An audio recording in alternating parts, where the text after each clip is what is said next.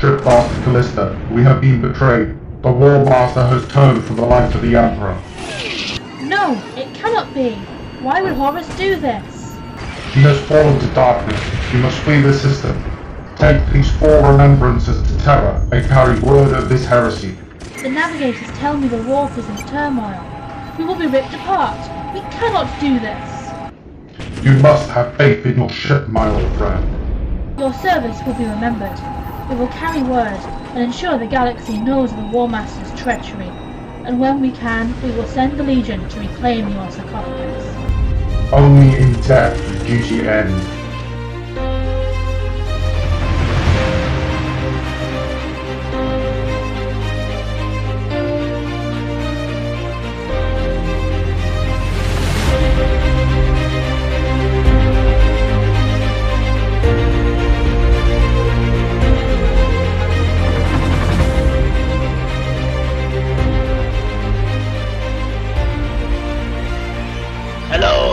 And welcome to the Orlock Power Fist podcast.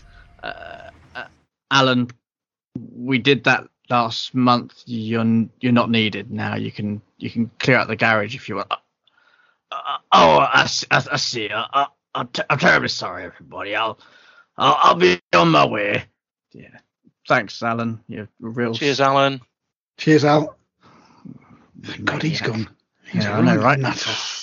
Nutter. Right. Now that nonsense is out of the way, we can get back to talking about toy models. True what I say about drummers. That's all I'm saying. Yeah. Well, yeah, absolutely. Um, You can tell when so, the ones at your door, the knocking speeds up. uh, exactly. It's, it's it's it's got a bit annoying actually hearing his rhythm through the walls, but we won't talk about that right now. uh, so, hello and welcome to Edge of Empire. And we've gone.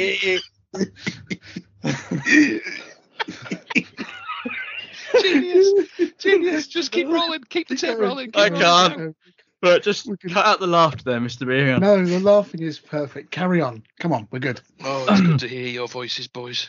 Hello and welcome to Edge, year one of season six of Edge Empire, a Horus Heresy podcast. Joining myself, Chris, is my wonderful brother Graham, Howdy. my wonderful friend Mr. Robert Ing, How do? and my also wonderful friend Michael Bottrell. Hello. And as you uh, may well, we do normally talk about toy models. We don't always come up with imaginary bands and talk about their histories. And coming up on this episode, we have got Rob's Paint Shack returns with some no doubt Rob's. interesting tidbits. Yeah, we. It's a little bit. You'll have to cast your minds back to before Christmas because one of the things is things that you should probably have in your Christmas stocking from a paint shack point of view. So Oh, yeah. useful for next year. We're planning ahead. Yeah, Let's put it planning ahead. We're living in the future. Yeah, totally. we have an interview with the genius behind the Moritan tank range. Definitely worth checking out. And Yeah, it was a good interview. I enjoyed that. It was really interesting. Yeah, he was Yeah. really, really good guy, and we uh, really enjoyed that conversation. And they're Yeah. definitely worth investigation. Uh, tanks are going to be the theme for this evening, uh, and we're going to be discussing armor, how to use it, some of the things to look out for when you're playing against it as well, from an infantry player. What? I know, I'll get there. Don't worry. And at long last, me and Mr. B will talk about Warhawk, and then finally we will have the list challenge. To decide who is the 2022 21. list challenge champion. Oh yeah of course yeah mm-hmm, mm-hmm. 2021 list challenge champion with robert sitting in pole position one point clear one The chasing pack. little Point battlefield effectiveness point clear of myself and michael graham. He could make a late dash for it and steal the crown. It is kind of set up for that what, what with it being tanks and all But- Or Yes. you never, or you, ne- or you never know. We'll do a, we'll, we'll, we'll, uh, we'll do a Lionel Messi and change the rules so that who I want to win wins exactly the best way Well, do that's it. how you normally vote, isn't it? at the very last minute. So. It's like Eurovision. uh, And to take So- your pole, pole position, Formula One as well, because that's what Ferrari do, isn't it? Yeah. Anyway, before we get diverted to Okay, a particular so- avenue again, Let's and have let's to re-record the intro again, let's move the heck on. So Yes. A couple of next news. this year, some things we're doing for next year. Or this year rather, sorry. Yeah. Rob, you are heading up one of our wonderful ideas of things we're going to be offering out to our listeners this year. Yes. Tell us of your daring plan. So, 2022. This is my cunning plan.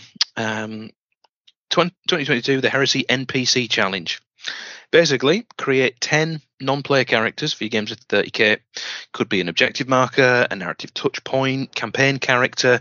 You could just be for fun if you allow yourself to have fun if you're in your future historical sci fi game of dollies. Um, they can be any time or place within the Great Crusade or Heresy setting. You're not just stuck with humans if you want to go with the, one of the brief themes that I've given and go, hmm, how would the HRUD approach this? Then yeah, go for it. Um, so ten months, starting in February, ending in November, because we're almost in February already, and December will all be too busy with um, festive stuffs. Um, so, for example, February, your brief is literally one word: it's Medicae.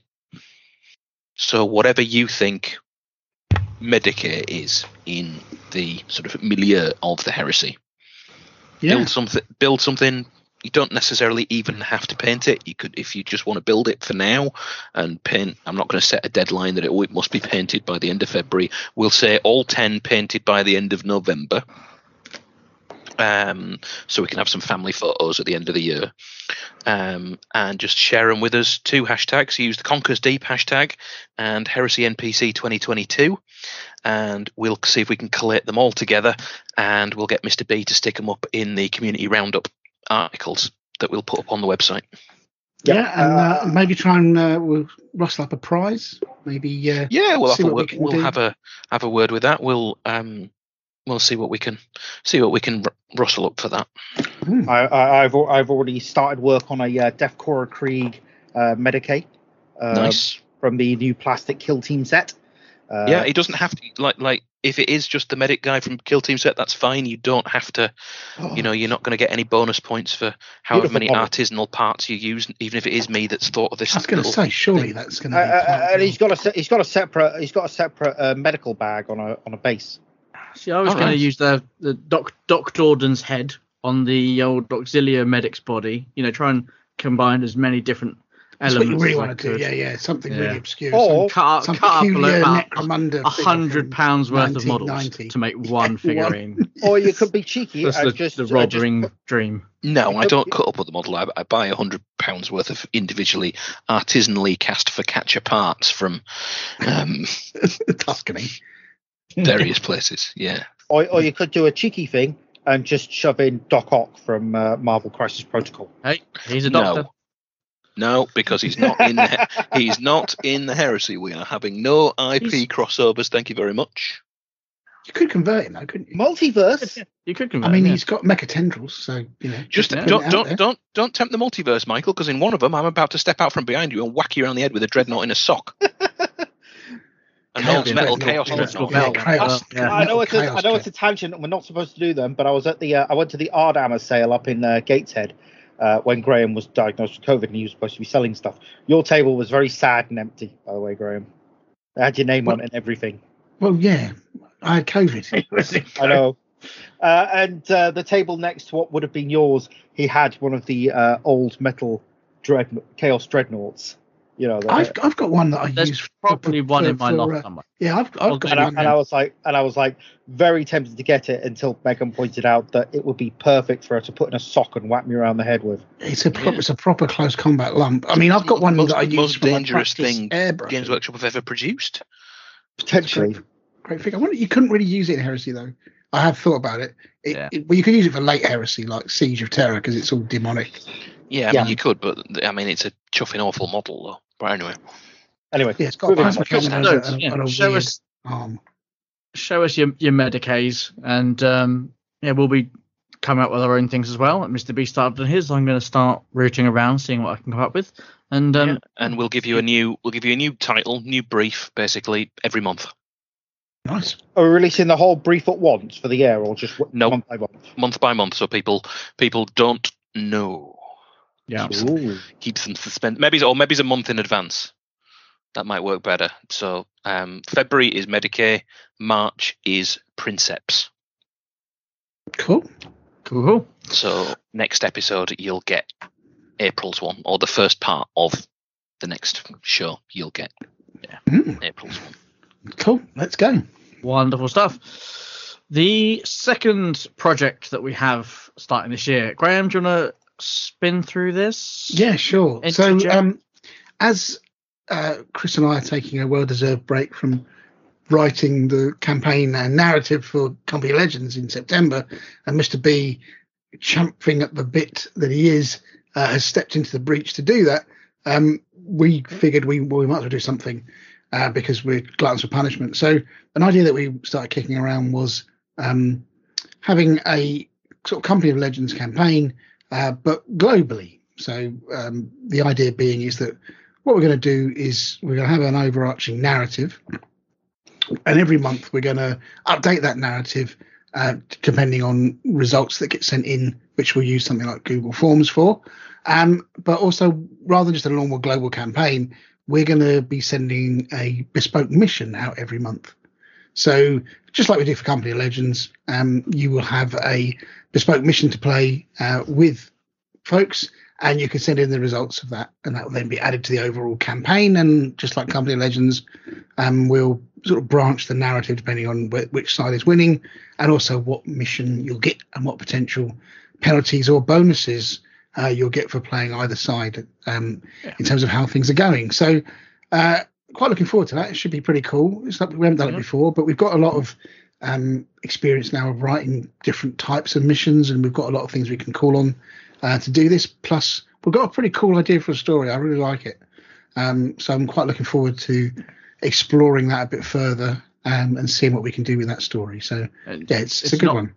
And it's not just going to be 3k points. Yeah. We're going to do Zone Mortalis missions.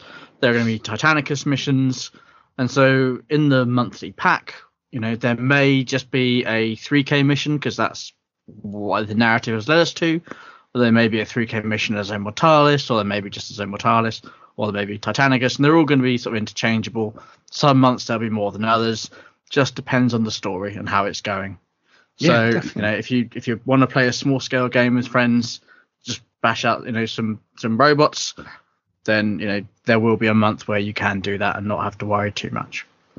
Yeah, and on the on the plus Ex- side, get, get as much of the heresy into it as we can to as many people as possible. Yeah, and also that gives you potentially some uh, ten additional missions uh, you might want to play rather than just keep playing through the same six in the red books.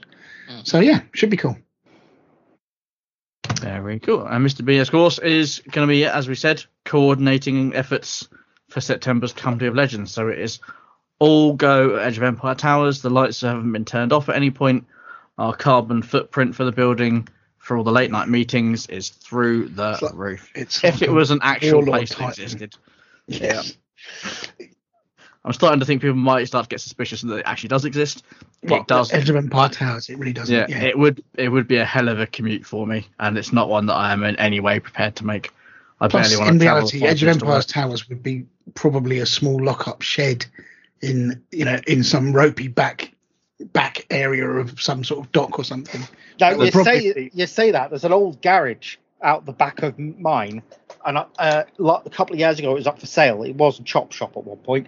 Yay, the place I live. Um, but um, they were selling it, and it was only eight grand. And I was like, I can't Oh. extend the mortgage by that much. That's still seven thousand nine hundred ninety-nine pounds more than this podcast ever makes. So Yeah, true. I was really tempted to buy it just to a store all my Warhammer stuff and b set up a couple of tables so I could just play games with friends. And uh, unfortunately, it ended up going for like twelve grand. So my other neighbour's setting up a snooker club in it. oh, there you go. Very. Anyway, Very, what's next? really cool. out, yeah, what's Right. next out the back? So, shall oh just address a couple of things. Uh, when we asked for feedback, a lot of people said they prefer the single episode a month uh, format that we did that we used to do up until last year. We do appreciate that people like that, but for us and finding time to record, it's easier for us to break our episode our recording times into two, and then so you're not having to wait as long, get that content out to you. So the two episodes a month will continue purely because it's easier for us Mhm. as individuals and not as uh, podcasters, if that makes sense. Yeah. So, you sorry, but Yeah. You could always just wait and watch them both. Watch them. you could, yeah, exactly. listen Wait- to them. Listen to them both back to back. But I think what people really wanted is every two weeks, seven hours, which is asking quite a lot. so, I mean, If, if, if, if the ticket I love comes you guys, but we'll all not sure retire and we'll handle do it. it. yeah, once we're professional podcasters, maybe. Cool. Right. Uh, I think the lights are on at the end of the garden, so I think it's time for Graham and Rob to go and see what's hiding in the shack. Let's do it. Mm, Come on, Rob. Love the smell of thinners in the morning.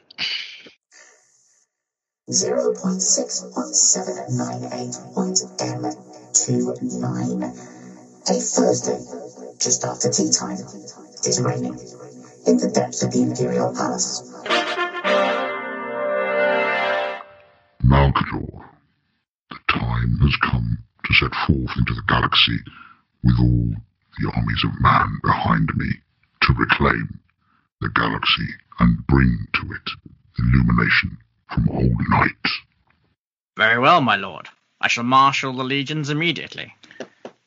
Uh, yeah. Um, excuse me. Sorry. Um, if it's illumination you're after, can um, can I suggest the uh, Daylight Company? They do the best desk-mounted hobby lights for all hobbies, including galactic conquest. Sounds very promising, and it would save a whole heap of trouble, my master. Oh, uh, all right then. Um, cancel the crusade and get me one of these Lumi lamps. Immediately. Daylight Company, bringing illumination to a galaxy near you. So back down the garden we go, setting aside our slightly Essex estuary accent and and Birmingham uh, to get back into the real world of all Mhm. things painting. So, as always, it's myself, Graham, and Rob and his lovely paint shack. Hello, Rob. Hello. Hello. How are you today, mate?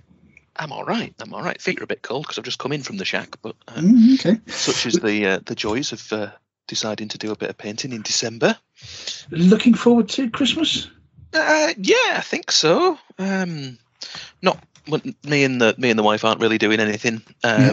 We're like you know, like a tenner budget on each other sort of thing. It's all for all for little man at the moment. You know, five year old in the house. It's like Of course. we take Yeah. a back seat, but yeah, he's got everything. Um, I think. Um, So, if you were going to have your ideal Christmas stocking, and we're talking about small individual things, not a brand new compressor or a new airbrush or a which new I have, workshop. I have had a new compressor. you have, since, you um, totally have. since the last show. Uh, what sort of things would you know? If there's any partners out there looking to buy something for their uh, significant other, uh, what what would you suggest would be a nice stocking filler? So something not not crazy expensive, but a couple of these. And obviously paints, but you know something a little bit different, something a little bit. I'm a the- massive, massive fan of cheap brushes from the works. Yeah, yes, yes, yes. Um, the Baldmere or whatever they are, and you can get a pack of six of them for about two quid. And if you're doing oils, doesn't matter if it kills them after after like you know half a project Okay. because you've got they they cost the square root of something decidedly not PG-13. Gotcha. Um, and yeah, they do the job. You know, they are um, sort of throwaway. Um, yeah. and that's that's handy. You know, as long as you explain to said um, said person, you know, these are for mixing your oils. You know, the the if they're expecting Series Sevens, they're going to be a bit disappointed if they get a pack of six for two quid from the works. That's true. That is true. Um, some, uh, a handy one that I've recently discovered and I'm re- enjoying using is I think we mentioned it on the main bit of the show Vallejo liquid latex mask. It's about four quid. Right. Um, it, you just paint it on and then it dries kind of clear but greenish, and then you can just paint over it and then it just peels off. So you can mask tiny little individual mm, areas. nice. Um, So things like trim, for example. Yeah, things like trim. So um, I did it on the trim for my Custodes jet bikes. I did that whole kind of fish scale thing, Yeah. and then sealed that in with uh, you know uh, varnished that in, and then I just covered the whole thing in liquid latex, and then did the gold. Gotcha. and just sprayed, o- Oh, sprayed nice. over the whole thing, and then just peeled the latex off.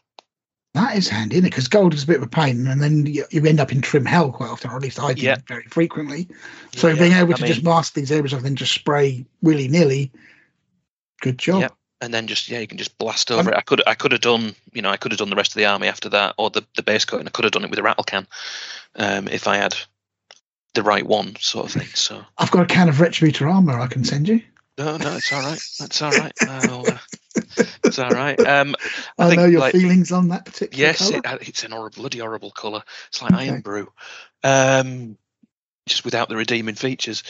Um, things like uh, small gauge masking tape for people who play Titanicus. You know, three mil, two mil, one mil, and his dog. uh, uh, and his dog. Yeah, um, that kind of thing. Yeah. Um, I don't know. This it's so they, yeah, okay. So basically, what we're saying is some cheap, cheap and cheerful brushes from the works.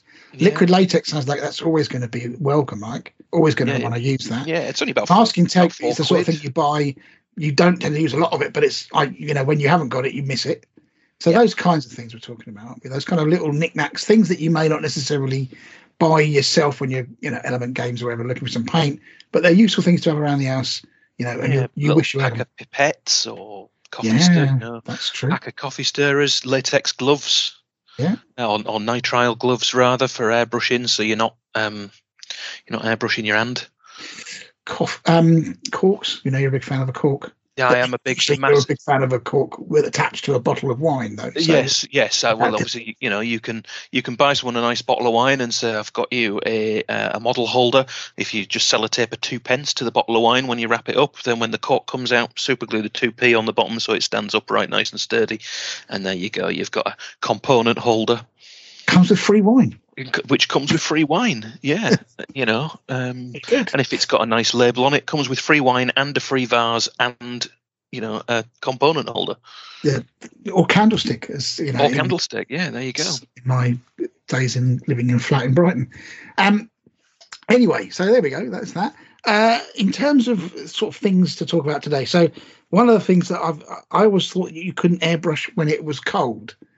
Uh, Um, and I so I have been avoiding the airbrush it's a bit nippy, and I've got like an oh the shed. It's not heated or anything, and I thought, oh, if I do any airbrushing, it's going to do weird things. Is this a fallacy? Am I living in a myth? Is Um, it mythically busted? it doesn't do we- it doesn't really do weird things, but stuff doesn't dry very well. Okay. Uh, if you if you're like me and you've got a hairdryer um, hung up on the side of the desk, it's not a problem because you give something a little spray and then give it a blast with a hairdryer, and Ah. then weep for half an hour because you have no other use for a hairdryer other than drying models. um, yes. you know um so but yeah i mean if you um undercoat is a load of stuff in these kind of temperatures that we've got at the moment anything below about five or six and it's basically just going to stay wet forever I see. until it warms up so um last year when i was doing like you know i was doing moirax in minus two Yes. um, it was a case of because the paint I all, all the Tamiya's obviously they're alcohol based, so they're utterly not bothered by the temperature. No. Of course. Um, but it was a case if I had to hairdryer everything right. because otherwise it would have still been wet until like March. Yes. Okay. Good to know. All So, That's, a top tip because I've got some airbrushing to do. I'll have to go and buy a hairdresser. A hair, hairdresser. I have to go and buy a hairbrush. Hair, blah, hair hair dryer. dryer. I can't even remember. It's been so long since I had to use one. Yeah, tell me. I've about kind it. of forgotten about them. You know, these things, brushes, they exist. People use these, yeah, exactly. I've got I've got no hair, and my missus has got dreads, so it's like, like Yeah. th- th- there's there's there's one person in the house who needs a hairbrush, and he's not old enough to do it himself without jabbing himself in the eye. That's true. My wife does have a hair dryer, so I'll just go and nick that. Um, but yes, so there you go. That's good to know. So if I'm doing an airbrushing and it's like, oh my god, it's not drying, hairbrusher, hair dryer, bzz, job's a good one. Yeah, bring it in, there you go. That's that, you know that could be a doesn't have to be a you know no one's expecting for some something that you'd say you know hundred quid job. If you Yeah. are if you if you're short of something for somebody and you want to spend about 15, 20 quid, get them a cheap hair cheap hair dryer. It's, yeah, you're doing it now. I've got completely screwing that. Okay, cool. It's That's- the vow that's- to Denton, mate. That's what that is. Stop. Stop it right now. Because this segment could come before You know, oh yes, yes, that's the true. big reveal. So just putting it out there. Yeah. Uh, anyway, the other thing I was going to talk to you about is washes. Now, I'll tell you what I'm doing. You can have that kind of classic mechanic inhale of breath, Mm. and yeah, expensive. yeah, and then you can tell me where I'm going wrong. Right. So Right, yeah. bear with me, folks out there. Brace yourselves. So this is what my general painting technique has devolved into. Okay. So I will find a color, and usually that will involve me undercoating it in black because that's the only color to undercoat in, apparently, according to me. Uh, and then I would apply a sort of base coat of darker color, and then a- a shade, you know, slightly lighter color, and then possibly, you know, then a lighter color still. Usually, the last two bits are kind of variations on dry brushing. I don't do edge highlighting as we talked about Right, oh. for a, and then what I'll do this is I feel bad about saying this then what I'll do is I will kind of mix up a very light mixture of your friend well my friend anyway Agrax possibly mm-hmm. some non oil in the mixer and quite a lot of Lahmian medium and I will generally liberally apply that to the model that I've just kind of dry brushed up don't I'm not finished yet okay to kind of take away some of its you know make it look a bit grimmer Mhm. and then I've started to go back over that with a very light dry brush so it doesn't look quite so horrible. Mhm. I'm Right, starting to do kind of pin washing, so like you suggested in the, so just not doing that through the whole model, but you know just doing the edges and stuff with you know proper kind of oil wash or of Agrax or something like that. Um, I have found in the past that it's it's made my models terrible because they suddenly become shiny because I've mixed it up wrong or something, or the paint that I'm using just seems to go wing. You have a shiny model, and again, dry brushing afterwards does help. But what I'm trying to get to, I suppose, is that to get that kind of grim looked in feel, which I like, without the um, feeling that I'm just basically wasting my time by kind of going over everything with a with a wash, a whole wash, uh, and I might as well not bother you know, doing any kind of sort of tonal changes from dark to light. Right, oh. Right, oh. Um, so, so doctor, what what's the what, what can you do for me? well, I wouldn't put it on anywhere where the sun's going to be hit, where light's going to be hitting it, Okay, fair enough. because um, you're not really going to like. I'm thinking silver for for you know that that Legion. What is what you is known for. Um, it's gonna. It is still going to catch the light, even if it's pretty knackered Yes. and and dinged up. So um, avoid the top edges, bottom edges. Um, definitely, you know, have it um, more in the shadows. Unless you want to completely tint a model, I wouldn't wash it all over. Yeah, and I think that's what I'm doing is I'm tinting the models. I think. And uh, if you if you want to tint things, one uh, something that I've done before is you pick a highlight color. It's normally like an off white, so it could be like a bone or a bony type color or a deck tan type sort of you know biscuit type Biscuit color colour, yeah. of some description. Tamiya Um, biscuit colour. Tammy, range. Tammy, a various biscuit colour. Yeah, he started something last year with that. Did uh, did Henry? Didn't he? Um, and just use that for all your highlights instead of white. And then that, if you use it across everything, regardless of what colour you're highlighting, then it puts a, a uniform kind of look Okay, yeah. on everything. So um, if you had an old-fashioned, what was an old-fashioned light kind of tan color that Workshop used to do? Um, was it Graveyard Earth? Yeah, it was horrible color. i had like no pigment in it whatsoever, um, but you could lighten other colors with it Okay, I'm with you. quite well. Yeah. Um, and just uh, do that. That that kind of helps. But stick your stick to your washes being in bits that where stuff would. Uh, where either shadow or gunk would accumulate and not Okay, yeah. you know not like like on the top of a cataphracti terminator's you know that flat bit above his head Yeah.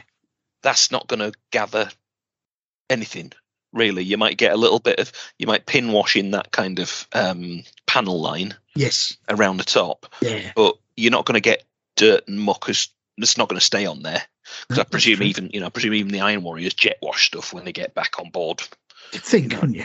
you know I what I mean, mean Yeah, I agree. You see all Terminators going through like a car wash, like on a rack. Yeah, I mean, you'd expect there's probably people, you know, who are employed to do just that, or tech Yeah. marines or whatever. To, you know, or maybe it's part of the code. You know, come in and it's like you can't hand your uniform in in that colour. What state do you call that? Get it sorted, or it's a Yeah. hundred laps around the around the battle barge out, on the outside. on the outside. Yeah, you get keel hauled around the con. Is it Yeah. Conqueror? Is that Yeah. Rabo's ship?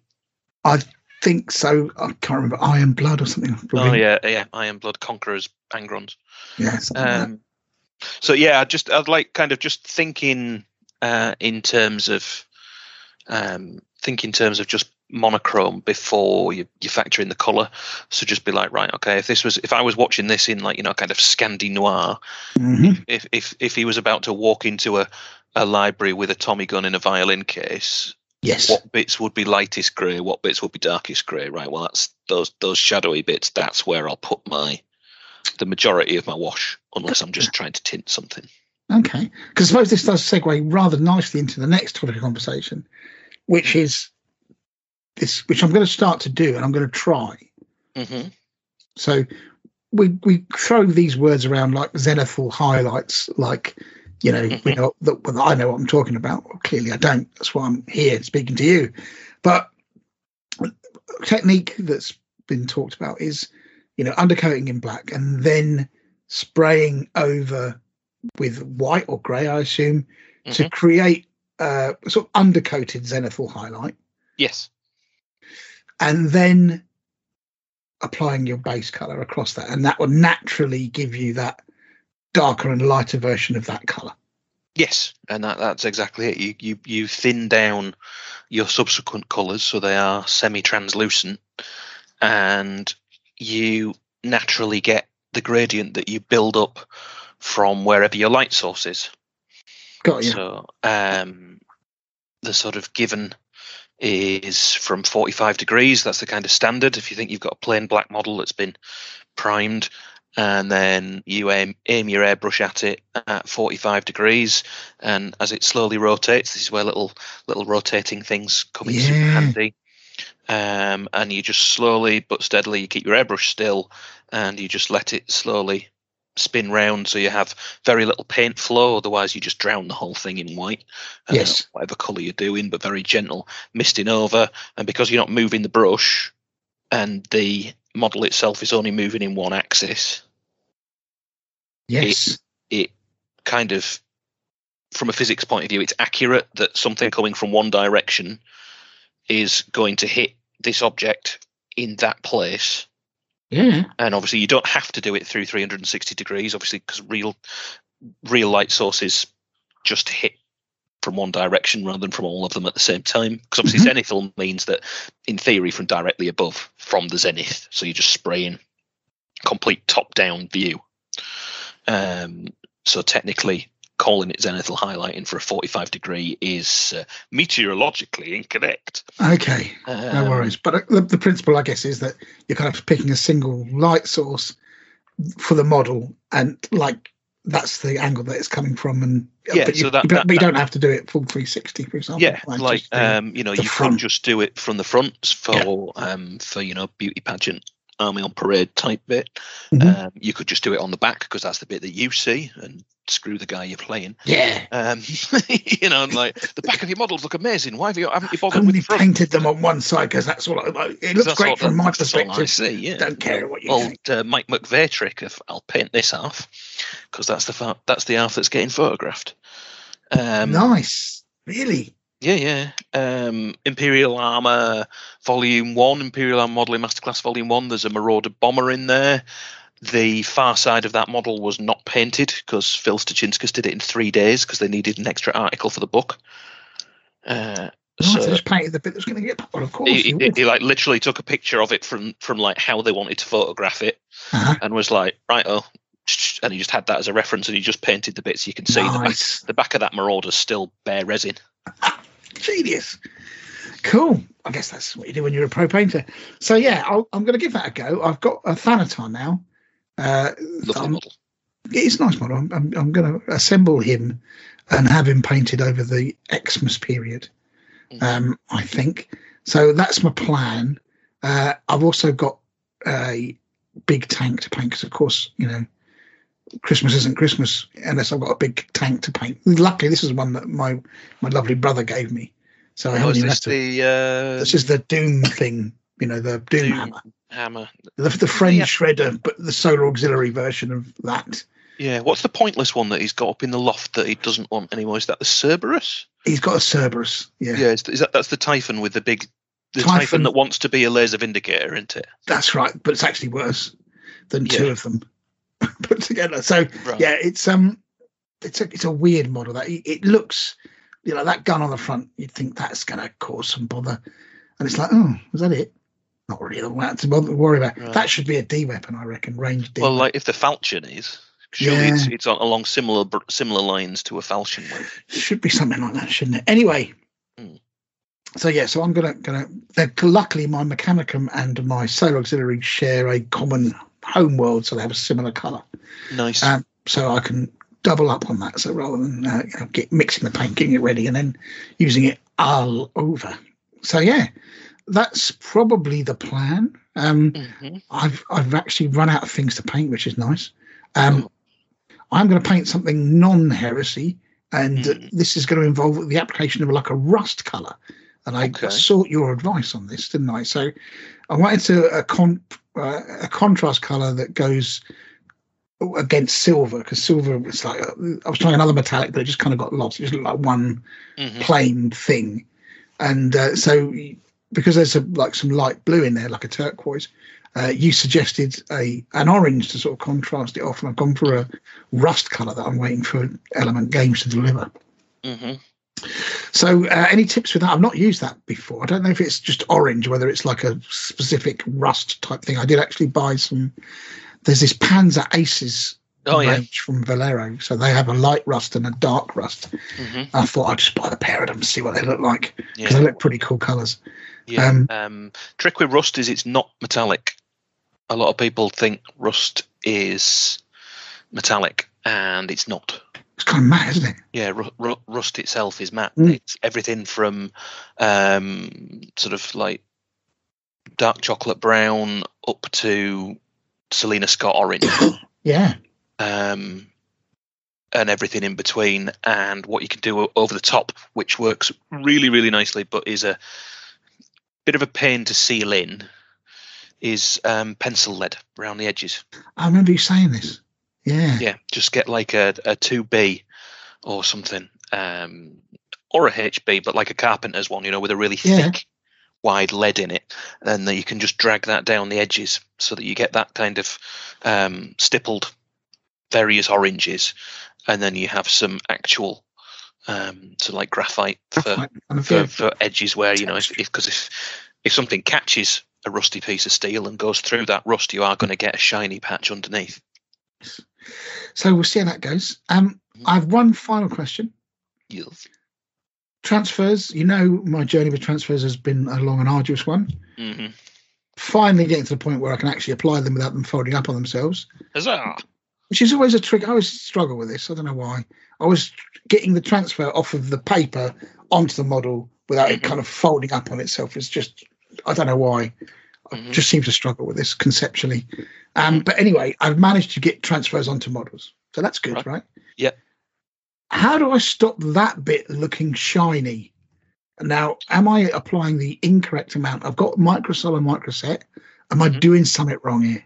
No, it depends on the film that the actual transfer itself is on, and uh, older GWU ones used to be ferocious because they're like really thick and super duper shiny. Um, Ah, They are- I'm using, they are- I'm using old Imperial Guard. yeah, they're going to be quite shiny and they're going to be quite thick. Um, but the way to do it is basically to once you've got your de- your transfers and your decals all on, gloss varnish your whole model. Whoa, steady yourself. Yeah, I know, I know. I've got an allergy to putting any varnish anywhere near my model. So, um, All right, well, what am well, well, well, am well I- buckle up, buttercup, because I ain't finished yet. Um, you gloss varnish your whole model so that so, so that homogenizes the shine, yes. and then you matte varnish it to kill all the shine. okay. you're asking a lot here, Rob. I mean, you're you're taking me to the edge of my comfort zone and I know. I know. because that involves me getting gloss varnish and putting it on a model, which is something that I vowed I would never do again. and and then- varnish. Putting some more varnish on top of that to stop the original varnish. Yeah, this is not the time of year to be experimenting with that unless you're talking about um unless you're talking about some old spare bits and some old decals that you don't need because do not try and aerosol varnish anything at this time of year because you I was- will I've- ruin it. I've, I've got some ard coat hmm in a pot, Right. and I've got some of the new Storm Shield matte varnish in a pot. But I also think I've got a Army Painter or Vallejo matte varnish because I don't trust Games Workshop for shininess. they love um, shine, and I hate them. Michael might want to edit this if you've got an army painter one, then bin it. Oh, really? Okay. Um, yeah. um, yeah. Uh, get get thynself uh, to nunnery. Halfords thou shalt go. okay. To Halfords thou shalt go and Yes. buy both um, their aerosol gloss and aerosol matte lacquer. Rob, you're, I mean, this is so far beyond my comfort zone that we're kind of almost looping back on myself when I came in on the conversation. I mean, Do- we're talking now not only about the application of gloss, which I can just about control with a brush. You're now asking me to make such a leap of faith hmm that it would literally be the equivalent of that bit in Avengers Endgame, spoiler alert, when somebody has to jump off the edge of the cliff or get thrown in one case to get the Infinity Stone. That's how far you're pushing me with this to Yeah. apply with a spray gloss varnish to a model. Well, to, to to take a similar view, I, I've looked into billions of possible futures, and there's only one where you get rid of that shine from the decals. Okay. I'll take your Doctor Strange as a time stone approach Yeah, and I'll give it a go. But again, like you say, don't do it in this but don't weather. do it this time of year. Um, wait until it's nice and warm. So just hang fire with them till then, and I'll. I, I might come up and hold your hand and show you. All my, I did it with all my wolves. Every single one of my wolves has been gloss varnished, and then matte varnished over the top. I think I'm going to need some some definite stiff, more a some stiff drink. stiff drink or two. Which That's probably the worst thing I could do because I'll be like, yeah, it looks great. Yay, everything's shiny, just like in the 80s. It's awesome. Yeah, it's- you know, it's that that paint's never going to chip. We can we can have a kick around, play football with it, and it's still going to have its paint on. anyway, so there we go. Three questions, three superb answers. Uh, thank you for your assistance as always. Um, right. I'm going to go now and get some lunch before I have to start work again. So, just to clarify, um, a couple of hints and tips there. Maybe you know some of that varnish in the, the stocking, Rob's Christmas stocking Yeah, it's ideas. about seven. It's about seven quid a tin, so it's cheaper than the others and all. cool. The Halfords one. Maybe that's what we should do. Uh, a, a recommended Christmas stocking for for for people, and um, yeah, good good shout on the uh, washing and what have you, and I'll look into that as well. And I will let you know how I progress. I'm going to leave the decals well alone now until things warm up. So it's like going into hibernation. I'm going to accept the fact they're going to be shiny for the interim, but a a Yeah, I solution mean, you could you could get some airbrush varnishes, but I know, I realise you've already got a heart condition. We don't want to push things too fast too soon. definitely. All right. I mean, we just got the part where I can actually get decals onto a model, and now we're talking about varnishing. And I know, like people say, you should varnish before you put the decal on, but even that, even that, frankly, is is too far for me currently. Anyway, let's see how we get on with my rehabilitation in the world of varnish uh, Yep. in a future episode. Rightio. All right. Well, thank you very much for that, Rob. And we're on to the next section, whatever the crazed mind of what mind of one Michael J. Botterill uh, dreams up, we shall be doing next. Who knows? Who the hell knows? Laters, taters. Bye. Bye. Cool.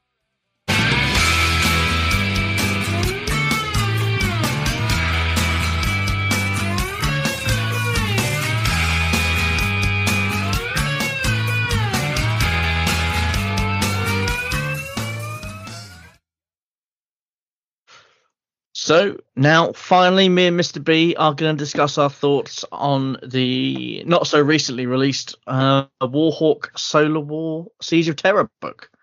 Um, yes, indeed. I, I finally, got around to reading finally read. Finally read. It only took me three days to actually read it once I started it. Yeah, great. It's only been out for three months. it's an excellent book, though. It is. It, yeah, they have got consecutively better these books. Yeah, I think there's only I been- do wonder. I do wonder if the art, the the artists, well, they are artists in a way. If the writers have sort of shared their workings with each other, and they've all gone, no, I need to beat that. Actually, yeah, there was um, there was. I, I'm I'm sure it was in an article or maybe an interview on um the the the podcast they had for a while, uh, and basically apparently they all sketched out the rough idea of the book, Yeah. what would happen in each each of them, but nobody knew who was going to be writing each book. So it was sort of like the team would work out what goes into where, and then um they would put Right. it all together um individually as you know, not knowing who was going to have it. I don't know if that makes any sense how I Yeah, just put yeah, it, but makes perfect sense. but it, it- it's all it is. Intr- I mean, it, it was inevitable that Chris Wraight was going to write this one, wasn't it? Yeah, absolutely. I mean, if it's scars related, that's the man for it. Yeah, and, he's, Um, and and he's pretty good with the Death Guard as well because Yeah. he's written. Um, oh, what was it called? Lords of Silence, the 40k novel. yeah. But Um, no, it's it's. Th- th- here's the thing that I know, especially uh, uh, Saturnine and this one. Okay. Yep. Although the traitor Primarchs are the most physically changed, they are stuck in their um, pigeonholes effectively yes, and cannot so. shift from those. The loyalist Primarchs are the ones that are changing, are becoming more adaptable. They're the ones that are actually changing more, I think, than the traitor Primarchs. Oh, definitely, definitely. I mean, Because you have- was very you have different in this. one. Dorn being deceptive and sneaky, um, which are not traits that are you know associated with him whatsoever. Uh, you've got Jaghatai basically saying to Mortarion, you know, I, I can do what you do. It's not a problem, mate. You know, it, it well, it's it's nearly a problem. Um, but I think that's that's the interesting thing I that I've so I'm because I'm going through it again. Sort of, I've, I've I hadn't really paid much attention to it, and then yeah, going through it again, I was like, yeah, actually, you know, they the traitors are fitting into their stereotypes more than the loyalists are. The loyalist Primarchs, although you know, Dorn gets this hard deal for being a you know, stoic and you know unbending, unyielding kind of character. He, you know, he's he's pretty flexible when he needs to be. I yeah, think definitely was. that's something that the, the you know they're really getting across really well. uh, You know, is that the although the physical changes are happening to pro- the traitors, the character and emotional changes are what are, ha- are happening to the. You know, no one is unchanged by the events of this siege. Basically, No, indeed, they're not. Um, I think they, um, I think they get that across very well. I mean, uh, uh, Sigismund, for example, his story is uh, Yeah. Oh, Yeah, I mean, uh, I mean, uh, I, I, when this new box set comes out, I was like, I, I've sort of been on the, oh, I might do Alpha Legion with the with the Mark Six Marines, and then I'm like, mm, maybe Imperial Fists. Yeah, that sounds like a brilliant idea. Um, yeah, I mean, out a payment Sigismund, everything. Sigismund's absolutely epic in that book. But Oh, again, yes. but again, it's the first. You know, we're seeing the steps of it transitioning from 30k, he says in inverted commas, into 40k. oh, very much so. You Uh, know, it's it, this is an, another step on that rung of you know the heresy being put to bed. I know that's the idea, but narratively, you can kind of it becomes more focused in your mind. mhm. you know it's which you know makes sense but it's quite it's quite sad in a way you think oh god he's you know now he's getting this and that and he's going to be this guy I still want some mystery left you know I just still want some mystery of you know I think they've happen. done. I think they've done a good job of still maintaining some mystery. Just not all of it. I mean, they're not going to answer everything, are they? And I, I think that'd be bad if they did answer every question. Um, but what one thing I loved about this book though was the way they've taken lots of uh, you know he's taken lots of little bits of uh, of old fluff and he sort of put it together into this like the, the, the way the sky the sky uh, platform Oh, the Sky it's, Fortress. it's just sort of mentioned in the fluff back in the day as a as a sort of uh, uh, and yeah this did this and then it suddenly oh actually no we get some proper expanded fluff for it Yeah, yeah. and um obviously And it's different. It's slightly different as well. You know, it's, yeah uh, it's originally wasn't it? It was you know it, it, one of them used it as their sort of main thing, not as a gun platform to. yeah And And the um the, the the tank stuff is awesome. Oh yeah the tank warfare is great Sicaran on Leman Russ uh, action. As soon as I finished reading that section, I was like, said to Graham, "You need to read this because you won't sleep for a week." yeah he'd get very excited He would. but uh, no, the, the the tank combat was great, and it, it it was fantastic how they managed to transition from that, you know, the long range stuff with the the, the big the big guns to ta- you know close quarters tank combat, and then into me- and they, you know into basically uh, an unfettered melee. So there was lots of different types of combat in this book, which was good. And um, I suppose it does finally answer the question: Where on earth was the Khan when uh, Sanguinius and uh, Dorn boarded the uh, the Vengeful Spirit with the Emperor? Yeah. he, he was he was buggered up in, He was. Yeah, he was having a little lie down somewhere. Um, Valdor's story I thought was interesting, Oh yeah, yeah, that was that was quite interesting. as as as I would because you know because you get this, you know you other things for the future and the but where he's later noted as being in a, a, a Abnett book, um, you know, you're starting to you can kind of see how he might be starting to get to the point where that may be where he where it leads him to. Mhm. Um, I, I haven't read that book yet, but I've heard, I've, I've seen the spoilers. yeah, yeah, yeah. Um, but yes, no, uh, absolutely. Uh, um, because yeah, you've got the effects of the Apollonian spear, the uh, Apollonian spear. He gains a bit of his enemy that he kills every time. Well, he's been killing all sorts of horrible, nasty things, and you know, it is interesting to see how that weighs on him. yeah, You know that this Yeah. fantastic gift of a weapon that the Emperor's given him, and actually, maybe it's more of a curse. yeah, But that's the Emperor's gifts all round. They're never quite what they seem. yeah. It's, it's yeah, I really enjoyed. That. No, Uh, um, but yeah, no, I yeah, I I really enjoyed. Uh, yeah, I'm yeah, I'm listening through listening through it again at the moment because, um, you know, I listened to them all a couple of times around. yeah, I need to listen to it. Yeah, I've read it, but I haven't listened to it. So uh, it, I, don't- I, don't know. I don't, I don't know if I can comprehend heresy novels without Jonathan Keeble's voice. yeah, yeah. I mean, it's like uh, Saturnine was a whole different book. You know, you've got a whole under- different understanding when you listen to it as compared to reading it. So Yeah, tone and, and context is slightly slightly tweaked. yeah, which is good. But uh, Yeah. yeah. so Five um, five stars as you know for, for, for two thumbs up, whatever metric you wish to use. I tend to use Um, five stars because I use Goodreads. So, but yes, Yeah. that it, it was a good. Uh, uh. It, it was a fantastic book, and I, I really can't wait for the next. Have you seen the cover? Oh, I've, I've lost you there, Chris.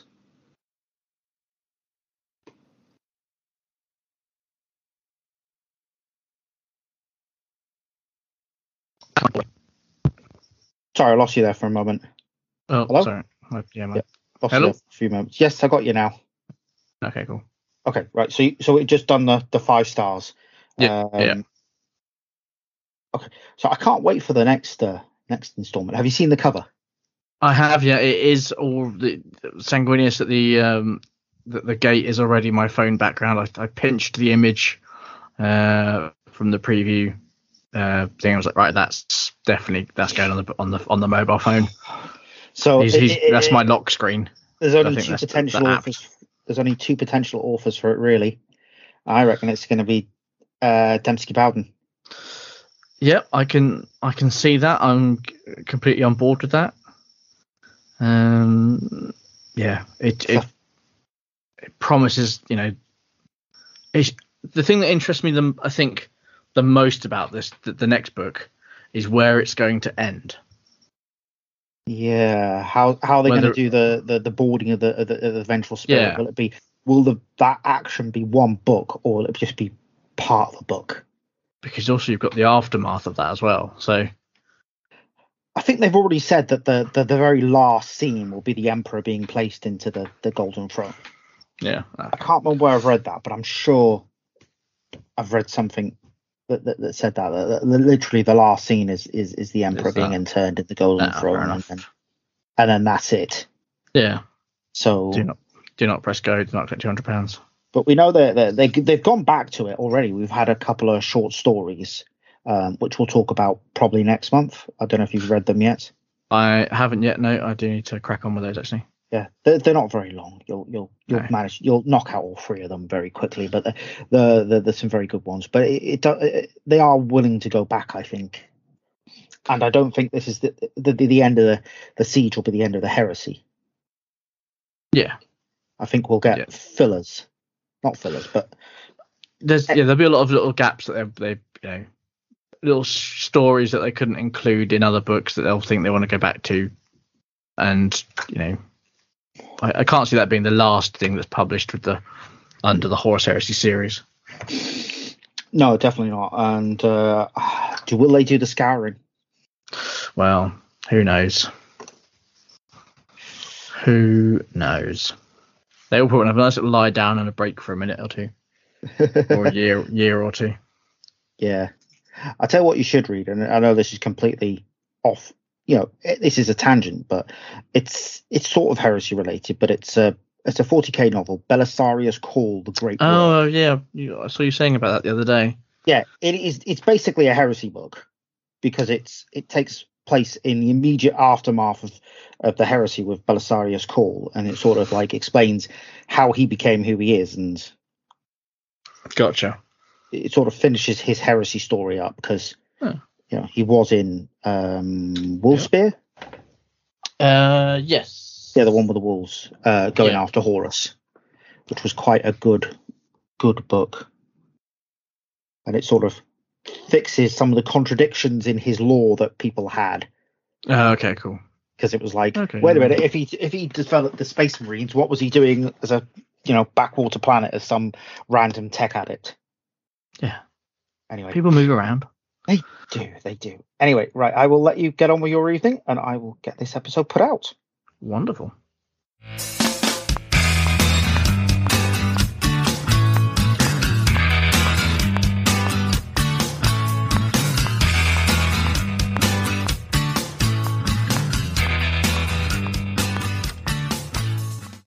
Next up, we are joined by Marcus from uh, Moritan, who has kindly agreed to speak to us on this Sunday morning about all things from the awesome line of things that they or he has created and that we've featured on the show on numerous occasions and linked to in our Facebook page. And we were really impressed with with the stuff. It looks amazing. It's got a very cool uh, kind of heresy aesthetic, and we just really wanted to find out a little bit more. Plus, you know, Christmas is coming, and uh, you know, a couple of these in my stocking wouldn't go amiss. So, first of all, I'll pass that. I'll pass that on to, pass that on to the relevant to, to the don't you relevant relatives. Uh, first of all, thank you ever so much, Marcus, and a very good morning to you. Good morning. Hi, nice to meet you. So uh, let's start then. So we always kind of ask this question when we interview people, but what we're kind of interested here is how on earth did this all start out for you? How did you get into this hobby? You know, was there like a particular moment that you can think of where you went, "This is the hobby for me"? And um, really about how you went then from like I'm assuming from a sort of player into actually creating stuff uh, that people can purchase. So, pretty big question, but we'd love to find out. Um, what was the kind of main thing that brought you into this hobby? Well, when I when I was younger, I I did already do some some scale modeling stuff like um, ships or spacecrafts and so on. And I also played a lot of uh, video games, um, mostly strategy games. And it always annoyed me in the strategy games that you have only one tank with one weapon, and then maybe you have a small buggy with a machine gun, and in total you have like five or six units, um, and you're you're fighting your opponent. And then in in my school, I, um, I found a group of of people who were playing uh, Warhammer 40k, and um, I joined them and I, I, talked to them, and they showed me the the codex um, from the from the Tyranids. All right. Um, I looked through it, and they had so many options how to build these creatures and how to to attach different arms and different heads and so on. And I thought, hey, that's that's exactly what I was looking for. That's a strategy game. Okay, it's not on the computer; it's in in reality, and um, I can do some scale modeling here. And I have so many options to to add my own ideas, like different heads or different arms or, or legs, or make some conversions by myself. And I was really yeah, happy to to to to find this kind of uh, hobby because I, I never heard of it before, and that's where where I started in my in my school time. I think it was in the ninth ninth class, so I was something like fourteen Gotcha. Wowzers. And you, go, you, you, you went from video games into it because often you know we've talked about this in the past that what what the crossover is and what draws people into it. I think you, know, you know, video games, you know, they, they are a gateway drug to to hobby. I mean, that's yeah, for, for me, it, it really was the, the possibility to to customize your models and I, and I thought that that is such a great idea because if you if you build a historic um, ship or um, let's say an Apollo spacecraft that landed on the moon, you have to be very accurate, and there's no much not much uh, space for your own ideas. You just recreating or rebuilding something uh, that already existed, and I thought that's a little bit boring, and I wanted to do my own stuff there quite early. So this Warhammer thing was at that time really the best the best I could find. And that's how when you were talking about that, it reminded me of um, actually I was thinking about there was a really cool tank in I think it was either Command and Conquer or Red Alert, and it had like this double-barreled barrel thing, which I don't think I'd seen up to that point. But just when you were talking about tanks in, uh, you know, sort of strategy games, was, that was the first thing I thought of. This big, like, heavy tank that was in there. Maybe that's where all the where it all started for me too.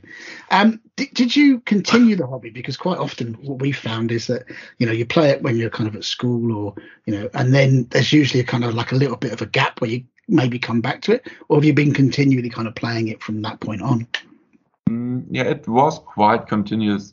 I had a little bit of um, yeah, let's say downtime during my university time. Mm-hmm. Yeah, I, I, didn't have enough time to to do any hobbies. I um, didn't went uh, skiing at the time and um, or, or, motorbike riding or any of my other hobbies. So also the tabletop um, yeah, was quite yeah. was quite short.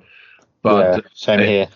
I, I, never stopped completely. So I, I always had some some pains. Most of them were dried up, but I had the opportunity to to do something if I wanted to do, and um, it also really helps me to to get down and to to clear my head when I'm when I'm painting for some hours and I'm not thinking about anything else, and that's really helping me a lot. Mm. Gotcha. Uh, what what did you study at university? Is it something related or? Completely different. Um, industrial engineering, I think it's called. It's a mixture. Ah, so mm, yeah. Between engineering and business administration. Yeah, so so it would have uh, it definitely would have had a um, what's the word I'm looking for? L- uh, some relevant skills. Yeah, yeah, definitely. Um, I I had a, a, course where we were learning um, 3D modeling um, for simple me mechanical parts like you have um, a metal plate and then you make some holes in it and how you how you're constructing these holes and the diameters and how you're adding the the measurements correct and so on. And during this this course, I started to yeah to, to build a small tank as a, as a as a small project because I was a little bit bored, and that's actually how all this idea or how this project from from Mortian then really started. So if I wouldn't have gone to this course to learn how to 3D model, I wouldn't be sitting here Wow. uh, now with you. Cool. And, I- and I guess that kind of um, quite nicely goes into the next part of that question, which is yeah, going from sort of playing sort of as a hobbyist to actually creating stuff professionally. How did how did you manage to do that? Was that was that a conscious thing, or was it something that just happened over time for you?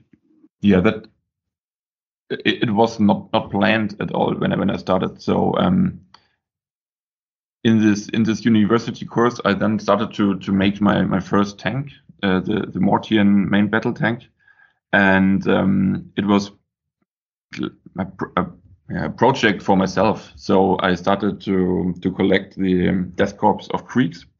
Um, Oh yeah, and uh, I had some some infantry units and some heavy weapons and stuff like this. And then I bought the Macharius uh, heavy tank, and then I, I needed some smaller tanks, uh, but um, I didn't like the design so much of the of the tanks available. So I started to to design my own version, and um, in the beginning it was just like uh, okay, I need three copies or four copies for my own army, and that's it. That was Yep. the complete uh, scope of the of the project, and um, I, I was active in, a, in an uh, online forum at the time, and I posted links of the of the tank and uh, pictures of the tank, and um, yeah, showed my progress over over the time, and I really had no no no idea how to uh, how to model at that time. It was a lot of try and error and um, a lot of experimenting and, and so on. And the people answered me and, and wrote some comments like, hey, this looks good, this does not look good, um, maybe try this, try that, and so on. And um, at some point, people asked me, where, can I buy this model? When will it be released? And I was thinking, um, it's not planned to be released. It's just my my let's say gap filler between the courses in my in my university. So it's uh, I, I I don't sell it. And then some some guy from Australia asked me, "Hey, this looks totally great. Um, where can I buy it? What is the price?" And, and I'm like, I'm, I'm I'm not selling it. and, and after a time, I thought hmm, maybe I should start selling it. yeah. And I had no idea about how to run a business or anything like that. Um, so I I went to the administration here in, in Munich and said, "Hey, I, I want to start a business. How, how does it work?" And they said, "Yeah, you pay for the euro, and then you get a piece of paper, and it says you're a business owner now." That's how I started my business. And Nice. and I, I um, talked to my grandmother because she was my my first investor. Yeah, she gave me five thousand euros because I had to to make the first prototype, Hmm. and this was in 2008. So printers, 3D printers, were not so common and not so cheap at that time, and didn't have a good quality. So I had to make a prototype for the first tank that cost me, I think, around about 3,000 euros just Wow. to print for the parts. Yeah. And it was done in in, in wax. So um, there are some printers, 3D printers for jewelry stuff, and you print, for example, a ring in, in wax, and then you you make a sand mold, and then you can pour in the, the metal, and the, the wax gets liquefied again and it flows out, and then you have the, the, the metal ring. And this was the best uh, technology at the time, so I made the complete prototypes out of out of wax, and um, I was totally afraid that if if I ship it, then it could melt during the shipping time, or it could break because it was quite brittle and so on. And yeah, then I started to to make some some casts of this of this of these parts and started to sell them. I made a very small um, uh, web page and in a shop and I started selling them. Nice. And then it, I was totally surprised because I, I didn't do any advertising or so on. And people started buying from Australia, from Poland, from America, um, from all over the world. And I was like, hey, how, how do you guys know know about this project? I, I haven't told anybody. One um, forum we have been. Uh, I was posting some some pictures, and that's it. And um, then I, I had it running during my university time, so as a as a side project. But um, it was quite a lot of effort to do all the the text stuff, then the the orders, and bring the parts to the uh, um, to the post office and so on. And um, I was really not conv- convinced about this. And then I started my my full time job uh, after my university. I was working at as an as an engineer and in, in different uh, companies. But I was never so really happy with these kind of jobs because they were um, yeah you're, you're you're one small gear in a in a big in a big Mhm. company and you can't really change anything or have any big impact on. And um, then I took some some time off and made a quite long uh, motorbike trip through England and Scotland and and Ireland and so on, and thought about what do I want to do uh, in my life, and then I I made a business plan to to make the Mortian stuff as a full time job, and I, I went to a bank and said, hey, this is my idea. Um, do you think this is this is realistic and um, uh, can I get some money? And they told me, yeah, sounds good. Here you have a bunch of money, to do it.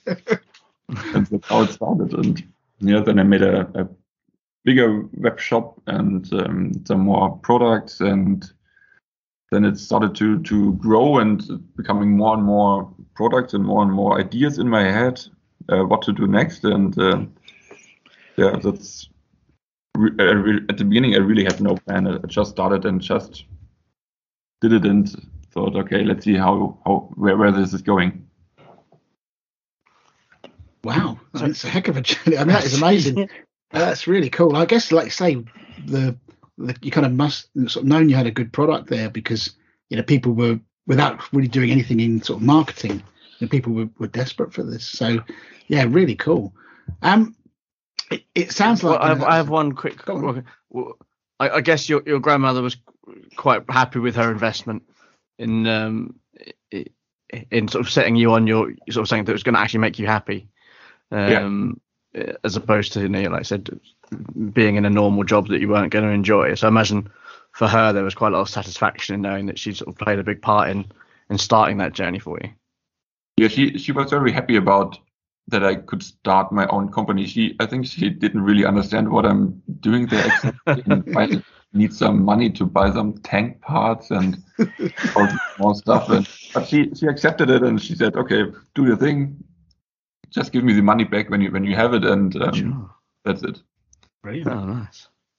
That's really cool. Um, and again, I suppose it's uh, it's. Were there any sort of specific challenges there? I mean, it, I like the idea of kind of like having the the motorcycle journey, you know, through sort of England and then into Ireland as a sort of little bit of a head clearer because I think we've all kind of gone through that at some point and that realization that you know I'm just a very small cog in a very big wheel at work and is that really what I want to do for the rest of my days? So, so it's, it's excellent. You better sort of leverage your talent to, to do something else there.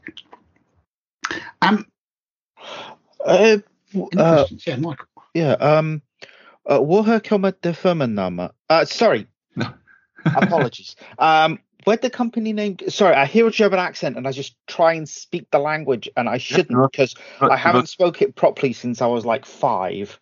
So no, no it, was- it was correct yeah, that's my, good. sorry, I'm I, I'm I- I'm part German, so um, okay where are you from uh, East Prussia. East Prussia Yes. wasn't okay which is now part of Ge- Russia. So, um, yeah, my, my family's from there. But but anyway, so where did the company name actually come from? It's it's um the, the the M comes from Marcus. The Yeah. RT is from my last name, uh, Ortenburger. So the first three letters of my last name. Uh huh. And Ian yeah, it has no meaning. Yeah. I was I was posting these pictures um, when I started under my under my nickname, which was Mort at the time, so just M and O R T. And um, then another user proposed, "Hey, why don't you call this tank Mortian tank?" And I thought, yeah, why not? I mean, so, sounds good. Okay, let's It do it. does. And so it was not even my idea. And Cool. um, at the beginning, also my, my company or my, my web shop had another another address and another branding and so on. And um, when I decided to do it as a full time job, a lot of people were referring to this tank as the Mortian tank. So I thought, yeah, why not using this name that is already established established between the, the players, so everybody knows it, and use it as a as a company name. And that's what I did. And now I also use it as an as an artist name. So on my new passport, it will be it will be written next to my official name. There will be an, an artist name. Nice. again. Cool. Now it's very official. Yeah. Yeah, Yeah. that's awesome. That's really cool. Um, what's been the you know what's been the biggest challenge then from from your point of view of sort of starting making that switch between um, you know working full time and then setting up your own company? Was there were there lots of sleepless nights or did it all go fairly smoothly? No, it's it's like a roller coaster, up and down all the time. It's still up and down. I'm doing it now for three years, and when the when the revenue is good, I'm I'm happy, and when there's a, a gap for some days, I'm thinking, okay, what what happened? What did I do wrong? Um, was there a change in the Google Analytics that my web page is now uh, scored down and nobody finds it anymore, or is there was, there a rule change and my products are not not usable anymore, or what happened? And then um, I'm I'm really concerned, and then two days later I'm I'm happy as hell because I'm I had a new idea for a product and it's I get a good feedback from the community, and it's like yeah up and down all the time. Gotcha. Wow. Definitely sounds like a roller coaster. Yeah. Cer- certainly more too too much for me to handle. I think. To be honest with you, um, in terms of the kind of products that you have at the minute, um, where where do they fit? So obviously, kind of like we we there's a numerous sizes of tank in Heresy, and they're kind of basically the same as the 40k range. So we've got the kind of Predator size tanks, we've got the Leman Russ kind of size tanks, and then we're onto the Macharius, which you mentioned, and then the next step up is the you know the big old super heavies like the Baneblade.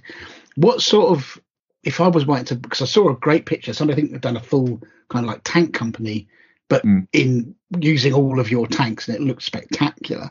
Um, oh yeah. what would be what for sort of heresy players so given those sorts of things what what sorts of things should they be looking for so for example if they wanted to use your tanks instead of the kind of 40k predator model or your tanks instead of the Leman Russes and also sort of Macharius and above size Yeah, it's um. hmm. So, so first of all, my, my tanks they, they don't really fit exactly the of course dimensions of the um, tanks from Games Workshop. Um, because I, I wanted to, to change the shape and the overall geometry a little bit to make them a little bit longer and um, um, not so, uh, Stunty. let's say, yeah they are kind of crunched up aren't they you're right Yeah. yeah, So um, therefore, they they will not fit 100% to to the models from Games Workshop. But um, what I see from a lot of my customers, they use either the Mortian MBT or the medium um, tank as a replacement for for Leman Russ. Um, the Mortian MBT is mostly used as a command tank because it's a little bit bigger, and then the, the medium tanks are just the, the regular Leman Russes. Um, but lately, I found that some people are also using the Mortian MBT as a replacement for the uh, Malcador tanks. oh yeah And to be honest, I never thought about this, but they fit really, really well. The Malcador is also a little bit longer, and um, the outside dimensions fit quite quite good with the Mortian. Hmm.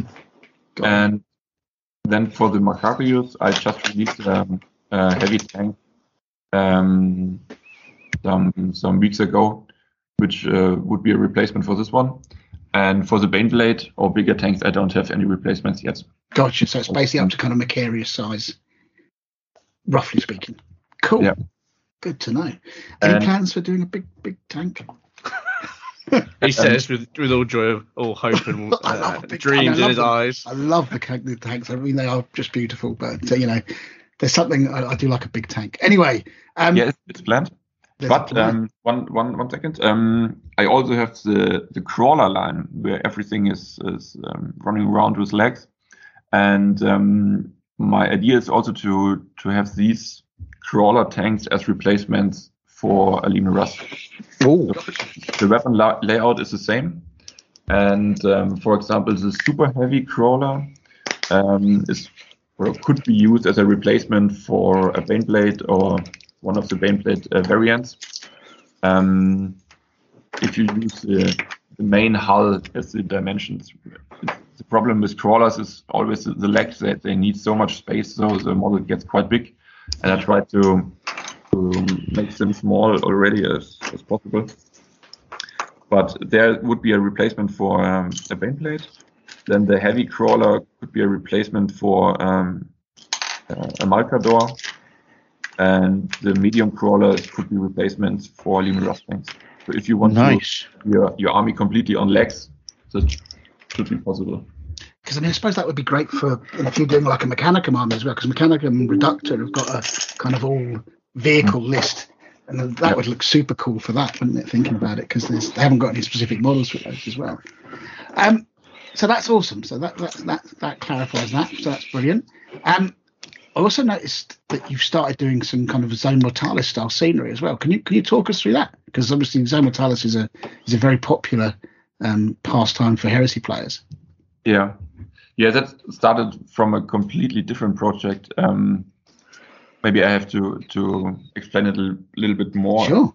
um, my idea is to use my my models which I which I have designed and so I have the 3D models of every tank and not just for making um, tabletop games but also to make an, a video game. And um, so we we set up an, an, a demo game already and it's possible to drive around with with one of the tanks. And I needed some some more terrain. And I thought okay should I do everything by my by my own now and um, make some bunkers and some buildings and so on? And then somebody told me, hey, why don't you make some something that fits to the Zone Mortalis, um, which you can then also use in your own um, PC game. So I said, okay, and then I, ma- I made some walls and started very small, and then you know one one thing leads to another, and then I made some some more detailed parts and and all these um, uh, this reactor, this ball sphere like reactor thing, and some some pipes and some uh, shrines and um, uh, this uh, grave thing, and uh, with a lot of candles. And I must Mm. say, I really love these candles. they look so awesome when you when you print them, and they're so small, and that's really really nice. And when I started, I didn't really had a plan what what to do, uh, what kind of terrain part I, I want to do. My only idea was to have these parts as um, let's say add-on parts, so you don't have to rip apart your existing um, terrain and replace some walls, but that most of the parts are used to put on top of the existing terrain. So if you have a table that you built for the last years, um, you can just add these parts to your existing table and give it some more detail. Um, there are some small parts where where you have to replace an existing wall um, because it was not possible to do in another way. But most of the parts, like 90%, are just add-on parts that you can use additionally to what you already have. Gotcha. That's a Very great nice. idea. That's a really good idea. Like saying, not having to sort of take bits of your lovely Zone Mortalis out, but just sort of adding additional things. You mentioned the video game there. So if I've got this right, are you kind of like creating sort of assets that people can then then use in video games, like for something like Unity or something? Or is No. it the plan to have a kind of a full video game? Yeah, it's more like a full video game. Um, it- maybe you know World of Tanks or War Yes. Thunder, where you Yeah, have Yeah, yeah. like like an ego shooter, but you're playing tank versus tank. Yeah. And my idea is to do something similar because I, I already have all 3D files from the tanks, and they just just need some texturing, um, and then an, an engine where they can drive around and shoot each other. And let's say the, the basic the base frame of this of the game is already is already done, and we are just uh, we just have to add the different models. And that would be Wow. cool. That Yeah. would definitely be cool. You know, because Chris and I used to play uh, World of Tanks uh, with my brother a, quite a lot. Uh, and uh, so, yeah, Yeah. doing that in uh, those sort sort of sci-fi uh, style tanks, that would that would be Yeah. amazing. So yeah, definitely let us know how you get on with that because we'd love to try that. I think it, it gives uh, it will give me a lot of possibilities because uh, War Thunder or World of Tanks they are a bit yeah, restricted by their realism, so they don't have any um, freaky weapons or laser weapons or stuff like this, or some some other game mechanics there where you have some some I don't know a, a shot uh, or an, an, an what's it called an a bullet there that then tracks the enemy that is hit or something like this. So Yeah. you can really add some some crazy game mechanics um, and explain it to the science fiction setting. And um, that that's my my idea to to really um, yeah just n- not just make a, a tank versus tank shooter where you can shoot and maybe have a have a smoke launcher and um, have some capture points, but to really implement some crazy game mechanics to Nice. to represent this science fiction setting even more. huh? Yeah, I mean that sounds absolutely awesome. Like I say, keep us posted on that because we'd be very keen to play that. So, so yeah, um, yeah, but I say the scenery does look great, and like I say, the idea of being able to kind of um add this to existing things, I think, it's genius. Yeah, yeah. I, I also have some some some more ideas for the Zone Mortalis um, um, range from Games Workshop because I really like the that you can build um, have some uh, a very dense and very storytelling uh, table with it. So you have some um, merchant uh, stuff that came out uh, recently. I Yeah. think it's, it's a great addition, and you can really yeah, move away from a simple game where you put your army on, on each side and then roll some dices and um, uh, determine who's the winner to telling a story and to to to getting into the um, into the, the let's say history or into the background even I, I more. think and yeah. Zone Mortalis now, especially with the, the plastic range, it makes it more of a like a role playing game Mhm. than a, a tabletop war game, if that makes sense. Mhm. Because although the terrain is fairly modular, because it you know you can interpret it in any multitude of ways now. You know, you, like you say, you can create pretty much anything, and yeah, you can create little stories quite easily. You know, like towns being harassed by you know militia and things like that if you want to. Which You know, if you're making adding more elements to those stories with what you're doing as well, that's you know, it's, it's always good. With Yeah, more I think, detail. uh, I think Mr. B, uh, Michael definitely, you know, went down when we we looked, we reviewed the the new plastic stuff, and it was like Michael was going to say, "I'm going to put some into my Zone Mortalis for that very reason." So that's really cool too. Yeah. Um, are there any other kind of projects you've got in the on the horizon that you can share with us? I mean, obviously, if you don't want to, that's totally understandable. Uh, one of Rob did ask if you were going to branch out into maybe things outside of tanks, so possibly flyers in the future, or is it you're going to kind of keep in this area? Yeah. So first of all, I, I don't have a, a, a have, sorry, I don't have a plan. So it's I don't have um, a list of uh, th- these are the next projects, and I want to do this project in January and the next project in February, and so on.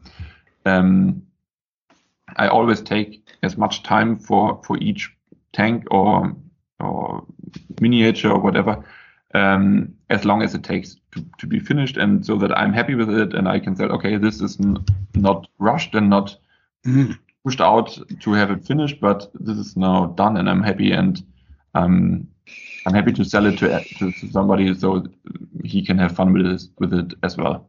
Yeah, Gotcha. I, I, I, I suppose not having shareholders, as it were, gives you a bit more artistic freedom to get things the way you want them, rather than having to get it out in order to meet a deadline.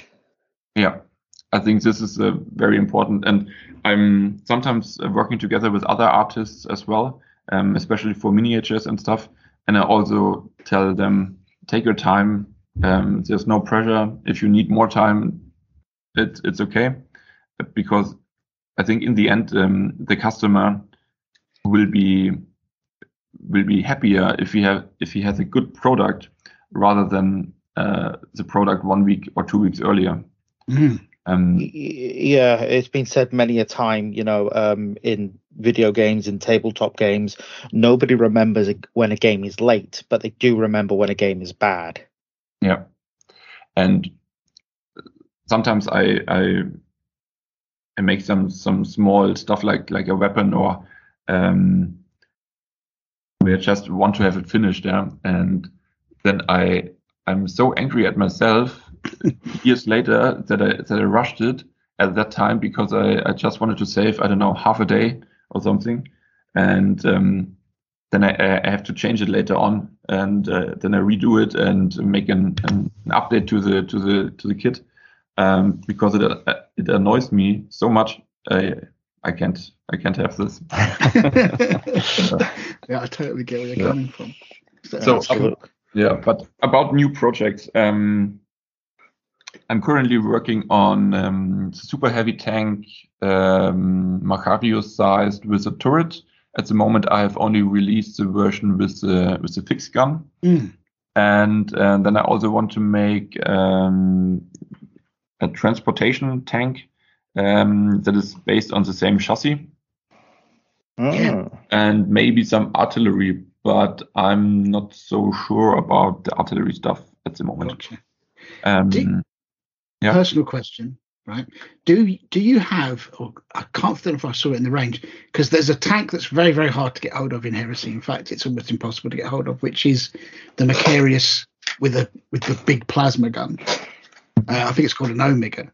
Uh, do you have equivalent there? Because if you do, I'm just going to go and buy it now. But um, so it's it's like the Macharius size model, but with the the big plasma gun on it. yeah, I have the the Macharius sized um, tank, um, and it comes with a with a twin Gatling gun, a twin uh, regular cannon gun, and a big plasma gun. So you can Fantastic. every version out of it, and um, the weapons are changeable quite easily. Um, so you have all the options with one model. Okay, we'll have to get the link to that because that's going on the Christmas list. Brilliant. I was trying to find that. So there you go. Fantastic stuff. Yeah. Because that is a real pain to get that. And it's a great tank, actually, for its points. Um, so in terms of, like, say, new pro- also it's very community led. I get, you know, because obviously I, I follow your page on Facebook and, you know, you kind of put some suggestions out there for people and see what people like, which I think is really cool as well. You know, to Yeah. sort of try and see which which which things they you think is going to work best for people. So so I really like that approach as well. Like saying that kind of uh, commitment to kind of quality, I think is really important as well. Um, Yeah. It's a, li- uh, so One- sorry to interrupt you. Um, it's a little bit connected to my way of working because when I start a new project or a new tank, um, I don't have an, a finished idea in my head. I have some design elements. For example, I want to have the, the tracks being visible in, in the front or having to be covered in, in the rear, something like this. But I don't know exactly how the shape will be. And um, I do a lot of experimenting and try different shapes and different arrangements where the, where's the gun, where's the driver, and so on. And um, so it's more like a try and error development rather than a this is the goal and this is the way to reach the goal and to go there directly. And I really like to to share my my ideas and my thoughts with the community because sometimes there there are coming really good ideas uh, back from the community, Mm. and, and then I can implement it. And um, yeah, so I think it's it's a good way for both sides. Um, Yeah. I mean, from our point of view as a sort of consumer, it's great to see that creative process. You know, the sort of things you're thinking about, and, and again, getting feeling that you're able to give you feedback and say, actually, what would be really cool is if it was this or if it was on that side. You know, that really helps as well. So I think that's a really great approach. um, and definitely you know, helps with the quality of the, the product that you're, you're, you're making. Um, final question, really. From I'm just going is- to I'm just going Oh, to quickly in, interject. Um, so I see um, that you do like infantry as well. Do you? Mm-hmm. Is it yourself that does that, or you know, say you work with other artists? Is that saying that somebody else does sort of Yeah. for um, you, or is that you, you as as well as? No, this this this was done by by another artist Yeah. because I can I I can do mechanical stuff very good, so tanks, Yeah. everything like this, but also organic stuff like skin or fabric, I can't really do by myself. I tried it several times, but I'm I'm not good at it. Uh, so I'm working together with with artists that are specialized on doing organic stuff or miniatures, and they do it for me. Awesome. Very cool. Yeah, it's, it's it's it's excellent. To it sounds daft, but it, it's sort of really good when you know where your limits are, so you can ask for help if that makes any sense. Yeah, de- definitely. Um, when I when I think about my company, I I always think about what is what is my where where can I add the most value, and I think it is in in doing new designs, but for example, not in doing the logistic uh, process behind, or not doing the the tax administration stuff. Mm. So I try to get an, an a partner for every of these other topics so that I can focus on what I can do best and they can focus on what they can do best. And um, it's going quite quite well um, this way. Brilliant. Sounds awesome. So I think that's probably all the questions from us. Um, unless you gentlemen have got anything to add? Uh, I can't think of anything. No, Chris. Sorry, my mic's not working for some reason there. Um, I'm just trying to think actually very quickly. Just having a quick.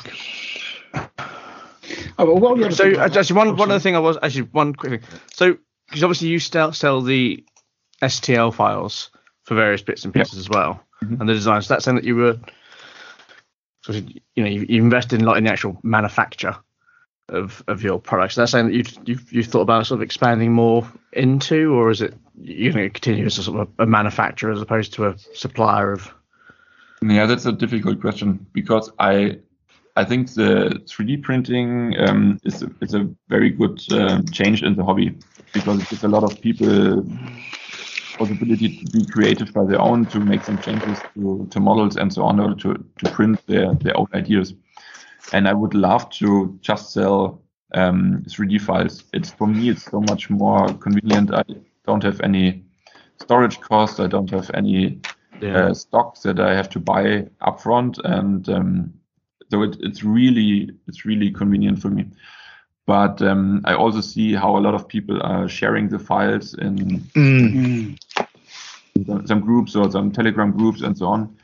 And I also talked to some other artists, and they told me it's it's really becoming a problem um, for the artists to earn money because once the files are released, for example, after a Kickstarter, um, the files are shared immediately in in different uh, groups and so on.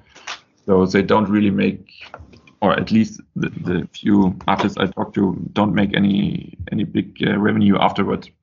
Yeah. But I said, okay, Yeah. Let's give it a try. Yeah, I mean, on the one hand, it can eliminate logistical issues when shipping to countries like, say, Brazil, Mm. where, where I know they do have a lot of shipping, you know, customs issues. But as you say, the piracy is a It's a big problem, isn't it? I think um, it's going to, until such time as you can kind of almost sort of DRM those files to the point, you know, where that they can't be copied easily and shared easily. But it's always going to be an ongoing battle, you know, the same thing with video games. But I totally get your point that, you know, just creating stuff and then putting your ideas out there and getting paid for those would be the ideal. It's just at the moment, the way it works is, I say, as soon as somebody gets hold of it, it's sending it all over the planet and people are losing revenue from their kind of hard earned ideas and, and, and, you know, all the effort they've put into it. So, yeah, I can totally see where that is. So it's going to be interesting to see how, how that affects things going forward because um, it's going to affect a lot of uh, you know, manufacturing. a little bit to the to the mu- music industry. So um, Mm. some, some years back, when when all this file sharing started, um, the revenue for the artist really went down, and then the other ways of, of listening to music came up, like Spotify or something like this, um, where the customer is, is happy to, to pay a little bit of fee to the to Spotify, and then the artists get their money uh, from them, and it's so much easier than to share files and um, have your own uh, yeah, storage of different artists and so on. So maybe that's the future here as well, where you have some kind of sub- subscription. Yeah, subscription model. Yeah. to files and then you can yeah print these files directly on, on your printer but you don't really own the files and don't have a possibility to share them or something like Yeah. that I. Yeah, I think you're right, and then it becomes a convenience, doesn't it? Because I think that was the thing, you know, with pirating music, for example, was it, it was a little bit of a chew on. Whereas if it's just on Spotify, you can just go and find it straight away, and you kind of pay for that convenience, and obviously then the artist gets something rather than getting nothing. But Yeah. it's going to be interesting to see how the how these things affect, you know, how this how disruptive that's going to be in terms of technology. But anyway, um, as we're kind of getting towards the end, where what's the best place? So if I want to go now and buy some of these awesome tanks, where's Yeah. the where's the best place to go? What do you what's what's the is it Uh, via the web link? on the on my website yeah it's Yeah. uh, www.mortian.shop Cool. okay. It's easily Cool. Googleable. Googleable. Yeah. Um, I just did it a moment ago, and it's, yeah, it's, it's top, top of the list, which is where you want it to be. So Brilliant. cool. Exactly. Very cool stuff. Well, I think that's probably it for us. We'll say we'll put a load of uh, links into our show notes for people to see how to get hold of these things and some of the range of models as well if they're not familiar with them. But I think most people are. Um, but in the meantime, all, all- all I can say really is thank you ever so much for giving up your Sunday morning to talk to us, Marcus. It's been a real pleasure and really informative. So thank you very much and, and have a great day. you're welcome uh, one I, I have one question uh, from my side to you guys Of course. Okay, yeah. Sure. Go yeah if you if you could um, think of any tank you want to have uh, realized what what would it be so give me some Oh, I, I know exactly what they're going to say. yes. I'll s- I'll say the one that I always say, which is the Matilda. Uh, the, Oh, the okay. British World War Two uh, that looks tank. like That's that. yeah. I'm going to go because I'm an Iron Warriors player. I'm going to go with the mod, the one that where there isn't a model for, which is this. Um, I can't remember what it's called. It's, I think it's called the Domitar. Um, but it's That one with the basically a big thing on the back? Macharius, yeah, Macharius kind of chassis. Looks a bit like the, I think it's called the Praetor, which was like this kind of missile bearing Macharius variant, but it's got like a massive kind of like turbo laser style thing. And I think people used to kind of kit bash it very expensively, I hasten to add, by buying the Praetor kit, cutting off the bit or not putting on the missile launcher bit in the back and putting this big gun on it. I'll send you a picture because I think it's been kit back by people, but I think people would love to see that in Heresy because it's got some rules from back in sixth edition, and you know people, particularly Iron Warriors players across the world, would be like, yes, we need a really cool long range artillery tank. So, so that would be my choice. Uh, for me, less of a tank and more of a towed artillery. okay Really, I'm so disappointed, Mister B. Well, I. I, I think there's there's not a lot of choices there for towed artillery unless you're going for a, a specific World War II model, and they don't look that sci-fi. Mhm. Okay, fair enough. Uh, you know, and it's like I, I'd love to see a sci-fi towed artillery. All I think I think that would look cool. okay. Mhm.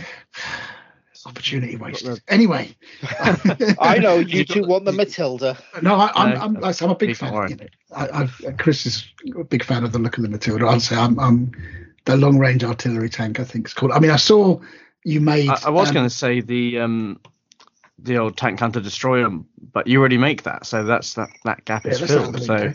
Yeah. and I Yeah. saw your kind of big artillery tank that's got the kind of like uh looks a little bit, but though it's much bigger. The um with the Earthshaker cannon. What's that called?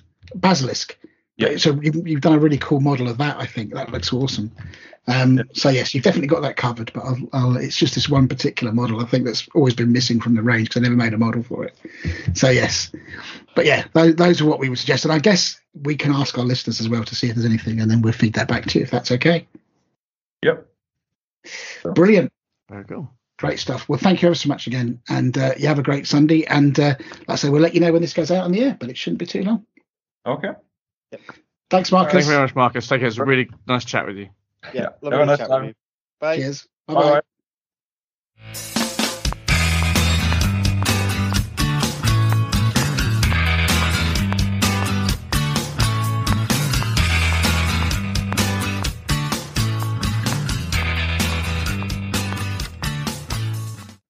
So thank you to Marcus uh, for giving up. Uh, I think it was a Saturday or Sunday morning for that. Sunday interview. morning, I think. Sunday morning, yeah. So some really interesting insight into the the world of making tanks uh, and other really awesome things uh, that we can use in the hobby. So one of the things that we wanted to cover in this episode, which is somewhat overlooked, we feel, or at least I feel, as always, is uh, how you kind of use armor in heresy, specifically a bit of a tactica around it, because we all probably use tanks in some form or another, but this is specifically about if you wanted to try and play with a more um, more armor than you than just your average Spartan. Mm. So basically, to try and make an armor list, which is re- sort of segues into our list challenge for this month. So, why would you ever want to do this craziness? So, um, as mentioned, you know, most armies are going to contain a degree of armor in some form or other, either in transports or people use them, you know, as sort of damage dealing things. But um, to sort of try and create an armored list, you know, the idea of a fully armored company, um, you know, ripping across the plane of some alien planet, uh, bringing death and destruction to all in front of it is pretty appealing, and it's something that I I really like, not unsurprisingly.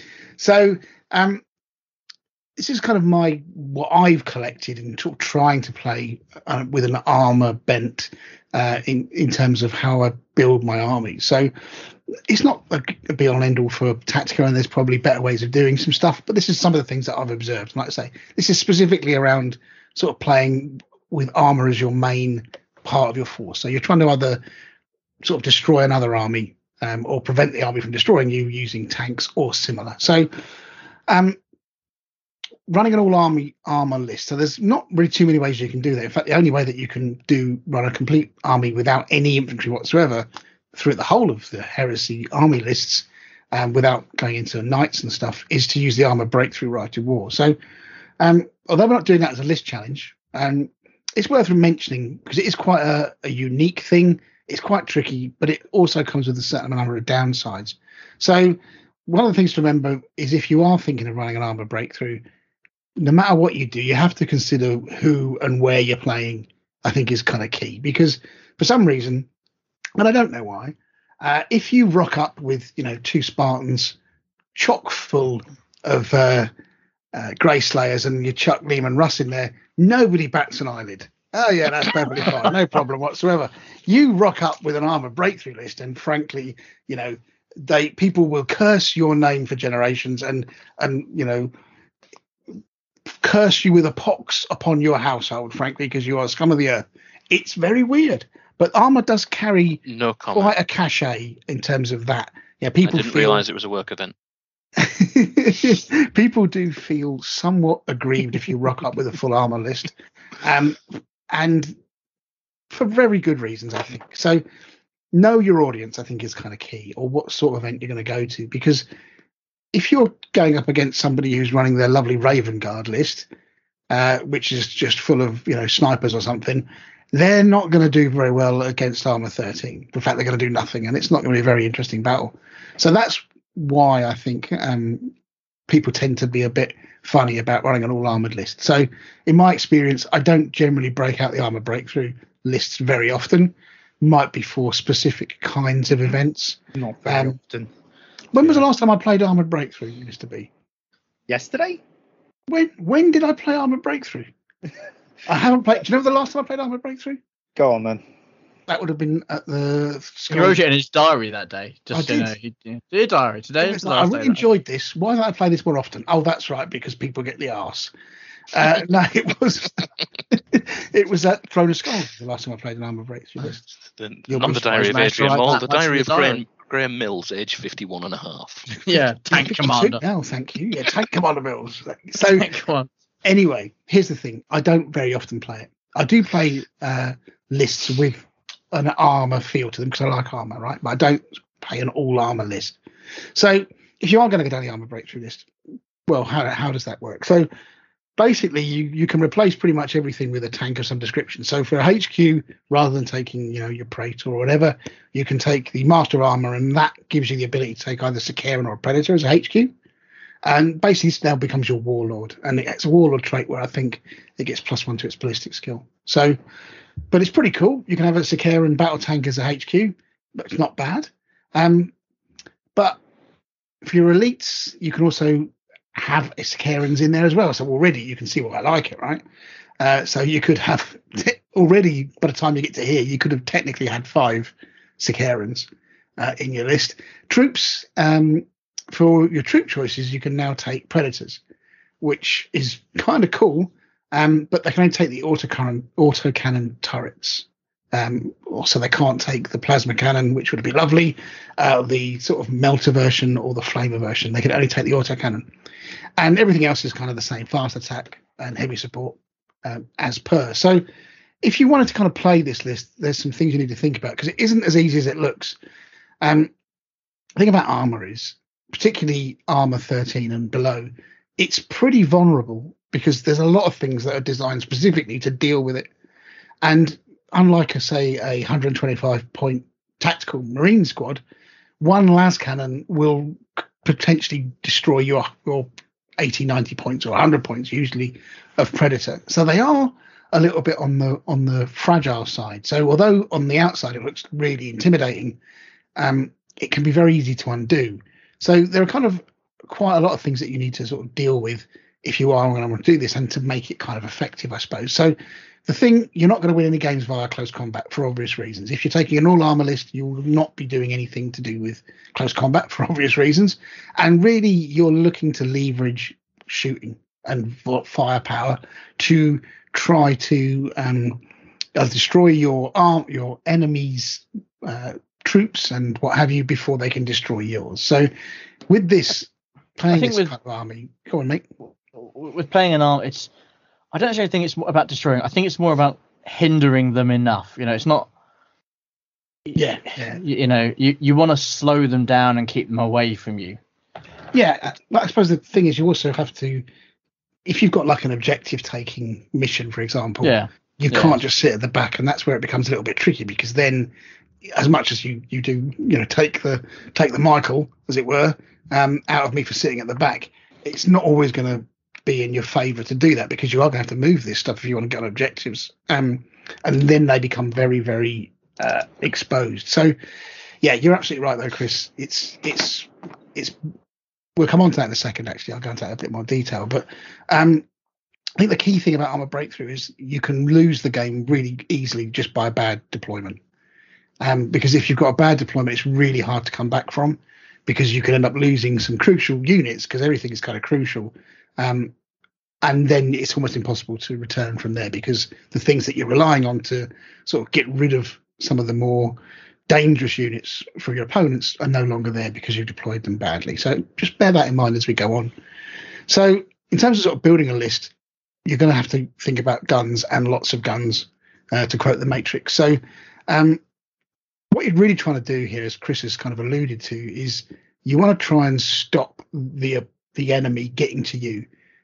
Once somebody's kind of in your back line with a close combat unit that's reasonably useful, you've had it. Basically, it's all over. Unless you're running lots of land raiders, there's a ve- there's very little you can do about it, and you're especially gonna, when you you're going to fold. Yeah, because you've got you know, I'm, I'm pretty much an infantry guy. You know, you've got assault squads. Everyone can have a melter bomb.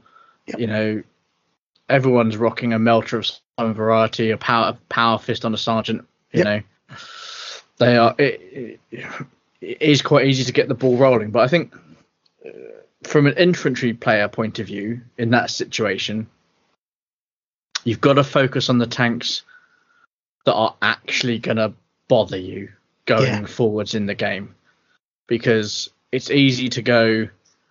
I need to kill this, this, and this, and this because they're, you know, big nasty tanks. But are they going to cause it's target priority in that situation? Is it going to cause me a problem going forwards? Okay, it's got two las cannons and you know, a neutron laser. Well, that's great, but if I'm running infantry, that's not that many models that are going to die It's to that. three guys. me. Exactly. So you can uh, you can you can allow that to live a little bit longer. Yeah, I think that's a really good point. I mean, And that's there's presuming it hits with everything every turn Yes, as well. that's Well, yeah, yeah. That's another thing. I mean, there is this kind of rock paper autocannon balance in heresy, uh, if you see what I mean. So, uh, you're absolutely right. A close combat army, even a tactical squad, right, against a predator, will destroy a predator because the rear armor of a predator is 10, Yeah. the strength of marine is 4. With enough attacks, you're going to get enough sixes and, you know, you're going to take it out. So, that's how kind of vulnerable they can be. So, if you are thinking of an armor unit, you want to stop that as quickly as possible. So, there's a couple of kind of variations of the things that you're going to need to stop. So the first and possibly the thing that you're going to have to deal with the most, and you guys can agree or disagree, is the Spartan, the Spartan rush. Mm, Yeah. So um, as we talked about before, the eponymous Spartan with a flare shield, with Leman Russ, with a thousand Grey Slayers in, it's going to really wreck your day super quick if it gets into your back line. You have to stop it. And stopping Spartans, even with an armor breakthrough list, in fact, with an armor breakthrough, is tough. It's tough going because you're going to have to shoot the thing. You can't rely on, um, you know, the, the classic melter bombs or um, chain fists, which are great for dealing with Spartans. You have to try and stop this son of a gun well outside of your deployment zone so that he can't then just jump out and charge you. So you need to stop it quickly. So here's a couple of sort of hints and tips, I suppose, for dealing with this. So um, bringing this thing is like bringing down a bison, really. But these are the sort of things that I've had to do to try and deal with Spartans because they're always like one of the things I have to deal with. So volume of fire can just about do it, but the problem with if you're a canny player with your Spartan, you're going to just line it up so the flare shield is going to take the strength of a las cannon down to eight, which will still glance but on sixes. And there aren't lots of mass las cannon type strength nine shots that you can throw out with an armor breakthrough list. Um, you can put las cannons, of course, on the side of the predators and the Sicarans, but that's you know two each, and it starts to get really expensive then as well. Your predators start to rock up to the kind of 140 points, 130 points, which makes them. You know, if you think you've got, you know, four of those, you could get another predator and give you another scoring unit. So it does become a bit, bit difficult. Um, if you can do it, great. Um, but there are ways of doing that. So one option, which we'll come on to later, might be the um, Vindicator, which is a great tank, the laser destroyer array Vindicator. But we'll come on to that. Um, you can kind of up the ante a little bit uh, and go for some crazy power to try and stop this thing. So you're trying to sort of match a very high powered weapon against a very difficult target. So what we're looking here to get past the flare shield in particular is you're going to need strength 10 ideally right? Strength 9 is not going to be enough because it's going to knock you down to, to strength 8 which means you've got a 1 in 6 chance of just glancing it. A glance isn't going to help you massively because spartan's got five flare shields sorry five hull points. You're going to hit it a few times whereas if you get a uh, get through to a pen there's always a chance of other um, you know immobilizing it or stunning it if it hasn't got extra armor. So there's options there so one that people often go for is and we've kind of talked about it here is the Venator, Sicaran Venator, which is quite an interesting tank, I think. Um, it looks great on paper. It's a lovely tank on paper, right? So it is quite expensive points wise, but it's a strength 10 ordnance to AP1 uh, sh- shock pulse. So two shots, you're thinking, great, two shots, strength 10, this will do it. And it's ordnance, so you roll two dice for armor pen and pick the highest. uh, but the chances of you hitting with both shots, even if even though you are hitting on threes, I don't know about you folks, but it never seems to happen for me. It always misses at least one. Yeah, well, it's- well, it's the old uh, it's the old joke about COVID, isn't it? Um, you know, a two percent a two percent chance is um, i i i is a lot different when it's shown to a uh, a war gamer than it is to the average Joe. That's true. well, So yeah, that is true. you feel like this thing should do what it does. Now it is It's, got it's some the same with the Cerberus, the super heavy version. totally is, I, I mean, it looks amazing. You know, I went out, I bought one. I thought this is going to change the universe. I'm going to be destroying things left, right, and center. Tank industry is going to fold around me. it's been in my loft for the better part Yes, of three years now. It's, it's I mean, that's oh, got an even weirder rule, which is if it doesn't do a penetrating hit, yeah. it, it kind of gets some weird feedback. So it's like, really, you know, you're making a difficult tank even harder to use. I mean, you you've got to be seriously uh, up on the fluff stakes if you're taking one of those. Um, the thing, the, the the other advantage of the Venator, the sort of added bonus, is if you do, and it's a do here, get a penetrating hit. Um, against something like a glaive, which is another great tank for ripping through your army, um, yes. you can stop it from shooting, which is great. And in fact, in a recent game against a Warlord Titan, the humble Venator took it out for a turn effectively because all it could shoot was templates, one penetrating it from the Venator, and that's it. You you you however many thousand points is doing nothing that turn. So it's it, it's situational a little bit, but it's a it is a good tank. It's one of the few things that's going to get through that. Another option, though not a tank, though it would fit in with the armor theme, I feel, would be to use a Deredeo with the las cannons. Again, strength 10 las cannons. BS5 Um, as well. Yeah, exactly. So it's hitting on, hitting on twos. So a little bit better. And it's also a bit more survival because it's got an invuln save. Um, Yeah, you, but I think it is you a stick little the bit more non-existent. Expensive. You stick the non-existent Atomantic Pavise Oh, on top of it. right on top of it. Yeah. So it does rock in at quite a few you points. think- but Just, just, do you think we'll get that announced at the LVO at last? in fact, that would I would be excited. I would get up Oh, six in the morning. to given the that. sass that they were showing, You're gonna have the. Uh, Avatar release. It wouldn't surprise me if they went and for all you heresy people, and there's literally like a, a two pence coin with some milliput on top of it, and went, "It's an Atomantic Pavise." anyway, so I don't know what you guys think. If about they that. actually do that, I, I think some people will scream. I think there's going to be a huge. I, I, I Regardless people of what look- they do, they'll be screaming. But anyway, back to tanks. Yes, exactly. um, And, that, and, that's, guys- and that's just Rob. yeah. I won't be screaming. I'll be giggling. I'm not. I'm enjoying my hobby, and not. I'm not going to let anything take any enjoyment out of my hobby this year. So I'm Good not bothered if they don't release anything because I'm enjoying what I've already got. So, strength, strength 10, Deredeo, range strength 10, right? Can get through a Spartan. I think it's AP2, which isn't quite as good as the Severity, which I, which is AP1. And AP1 Mhm. is a big deal because it means if you do get that penetrating hit, you're blowing stuff up on a five and a six. So a third, one in three chance effectively of blowing the thing up. You can blow up a, a Spartan early doors in a game. It's a massive bonus. So You could you could punch it with a Solarite power gauntlet. You totally could if you weren't running I an mean, you- armored you don't have list. and couldn't take any troops. Well, if you were trying to No, not but if you're playing get- against it, you can. Yeah, oh, I yeah, suppose. Yeah, no, you still got to get through the. Yeah, yeah. Yeah. Ignore me. it's okay. So the other option, of course, is to go big or go home, and then you really are starting to. If you rock up with a, I mean, uh, the classic example here would be using a D weapon at the thing, because it you're getting really desperate at this point. But But that's that would be buying a using- falchion. Falchion or a um the one at the Shadow Sword, I think, uh, also has a range D. Um, Or a Or. Magnus. Oh, Magnus, of course, yeah. Um, but yeah, if you rock up with an armor breakthrough list with some D weapons, never mind a pox on your household, it's going to be a pox on your entire street, I think, uh, for most players. So, but again, like I said, you know, you you manage to do it. Now, barrage weapons we've we've talked about actually because um, so there's a little bit of debate about this, and it'd be interesting to see what people, what side of the coin folks fall on this one. So, one of the classic kind of defenses, if you like, against the Spartan from an armored point of view is to use Medusas. So Medusas fire indirectly, uh, and if they land on top of your old uh, friend the Spartan, the rule kind of as written is a little bit weird, but most some people interpret it as it says it hits the side armor, therefore it ignores the flare shield, right? So I'm not I'm not entirely convinced about this particular argument because I think it's in two bits. So the indirect fire rule for barrage says the shot comes from the center of the hole, not from the firing model.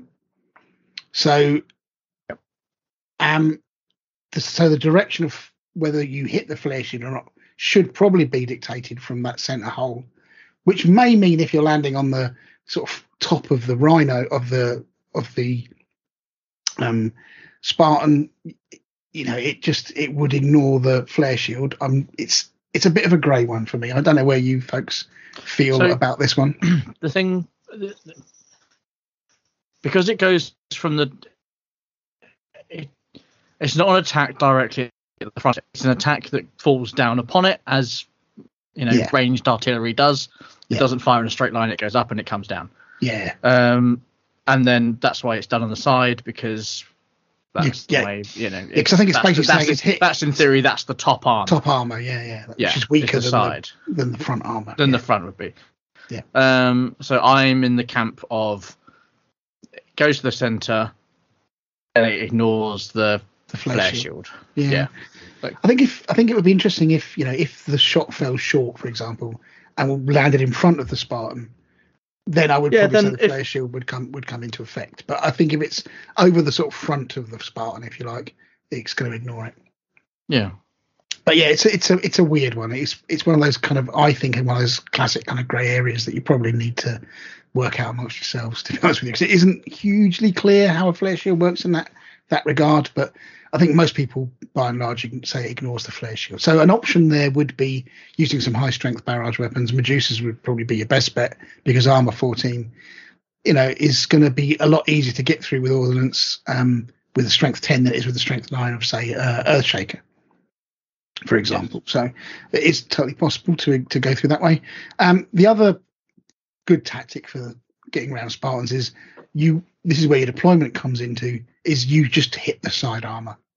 So um, if you're very good at, at what you're doing, you know most uh, the robbings of this world are very very particular about where they put their Spartans for obvious reasons to avoid you hitting them on the side. So your deployment may I've need to get out of them. yeah, I know, but we, you know, quite rightly, you're thinking, I don't want to, I don't want to expose the side of this Spartan to uh, all of that strength nine stuff when I don't have to. So part of your kind of deployment phase, if you like, is you need to bear that in mind. So that may mean either putting something that you know the Spartan's going to want to kill in the middle, and put some units on the side which you know can get through the side armor of the Spartan without the flare shield. That's why I So- park a glaive next to mine. Exactly right.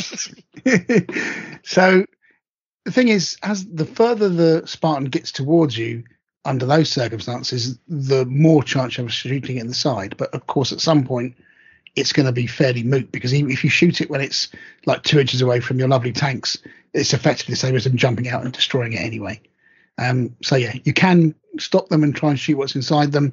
Ideally, in from a sort of gun line perspective, you want to stop that Spartan as quickly as possible, and then make Leman Russ and his lovely boys uh, run across the table for at least two turns before they get to you, so you can try and shoot them to death. Just save yourself the hassle. Don't take Russ and buy another Spartan full of boys. yeah, there is that, of course. I have three Spartans, and if we get plastic Spartans, I thoroughly expect plenty of those lists to be coming along. Um, so side armors, all you know, strength eight and above weapons do become viable. Um, you can glance them to death, so you could uh, quad mortars if you were using an Achilles, for example, with shatter shells, can do it. Uh, or the Arcus is actually pretty good for this if you don't move it. Eight eight shots, strength eight, AP two you are fishing for sixes, but it is possible to you know take a couple of whole points off it and glance it off it. So, but really, one of the best tanks to do this with would be a squad of Vindicators with laser destroyer arrays. Um, I think they're a, a really good unit to have in an armor breakthrough type list or an armor list. I think And it's here's a really why. good unit to have no matter what you take. Yeah, they, they are. They do so much heavy lifting, both in an offensive vehicle list, which can be very offensive, um, or as a in a defensive role. They are just incredible bits of kit, and they look awesome too. They do. And one of the things that they've got is that you know you can overcharge them, which I think gives them three shots. Um, strength nine, AP one. And again, the AP one's kind of critical here. Ordnance. Um, there's some debate about the range of the weapon, um, and this has been a long-running debate because the rules aren't clear. Uh, previously, it was I think if you look in the books, it's set at 36.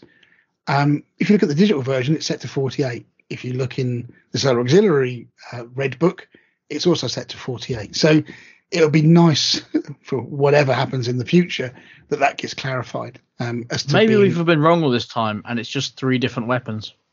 well, it could be, but I think um, that's in the digital version definitely says 48. So I don't know whether you know in the digital version of the Red Book, I, unless Pete Reese, you know, just happened to hack it just to annoy me that one time, and I thought I'm safe from those Vindicators because they're 48 inches away. oh no, you're not. So yeah, um, twin linked as well. They're going to hit, and they can really you know, three of these on the go can really wreck a Spartan. You can also give them the upgrade to make um, one of them to make them uh, give them tank hunter if they're within 24 inches or half the range of the guns, which makes them super effective uh, at that kind of range. Um, and of course, armor breakthrough means that anything with less than three hull points is a fast vehicle as well. So you can effectively kind of drive them up, shoot the side of a Spartan, and make the rest of your army deal with whatever comes out of it. So this is, I think they're a, a, almost a must-have if you're thinking of running armor because they're relatively cheap and they do a lot of heavy lifting. They're also great against Terminators because it's a lot of high-strength AP2 weaponry coming at them. Yeah. Um, so yeah, it's it's really cool. Uh, one sort of new entry in this sort of hit the side armor thing is the the saber actually. So with the neutron blaster, um, which is strength line AP2, but it's one shot, but it also has the shot pulse rule, same as the Venator, and they're pretty cheap actually, 85 points a tank. Yeah. The thing to remember though is that they are literally paper when it comes to armor. So you you they're super situational in this regard because you know strength uh, armor 12 I think on the front at best um, means that you know auto cannons can rip through them um, with enough shooting. So watch out for that. So that's the Graham's Guide to Armor for Spartans. The other two things that will completely ruin your day uh, is Chris's favourite, which is the deep striking approach. So with, yeah. with armored breakthrough, you literally have there is nothing you can do about this. You're just going to have to take it like a champ because you have, unlike um, other lists where you might be able to put augury scanners in um, or give intercept to other units, there is literally nothing that you can do uh, if you want a full pure armor list to do this.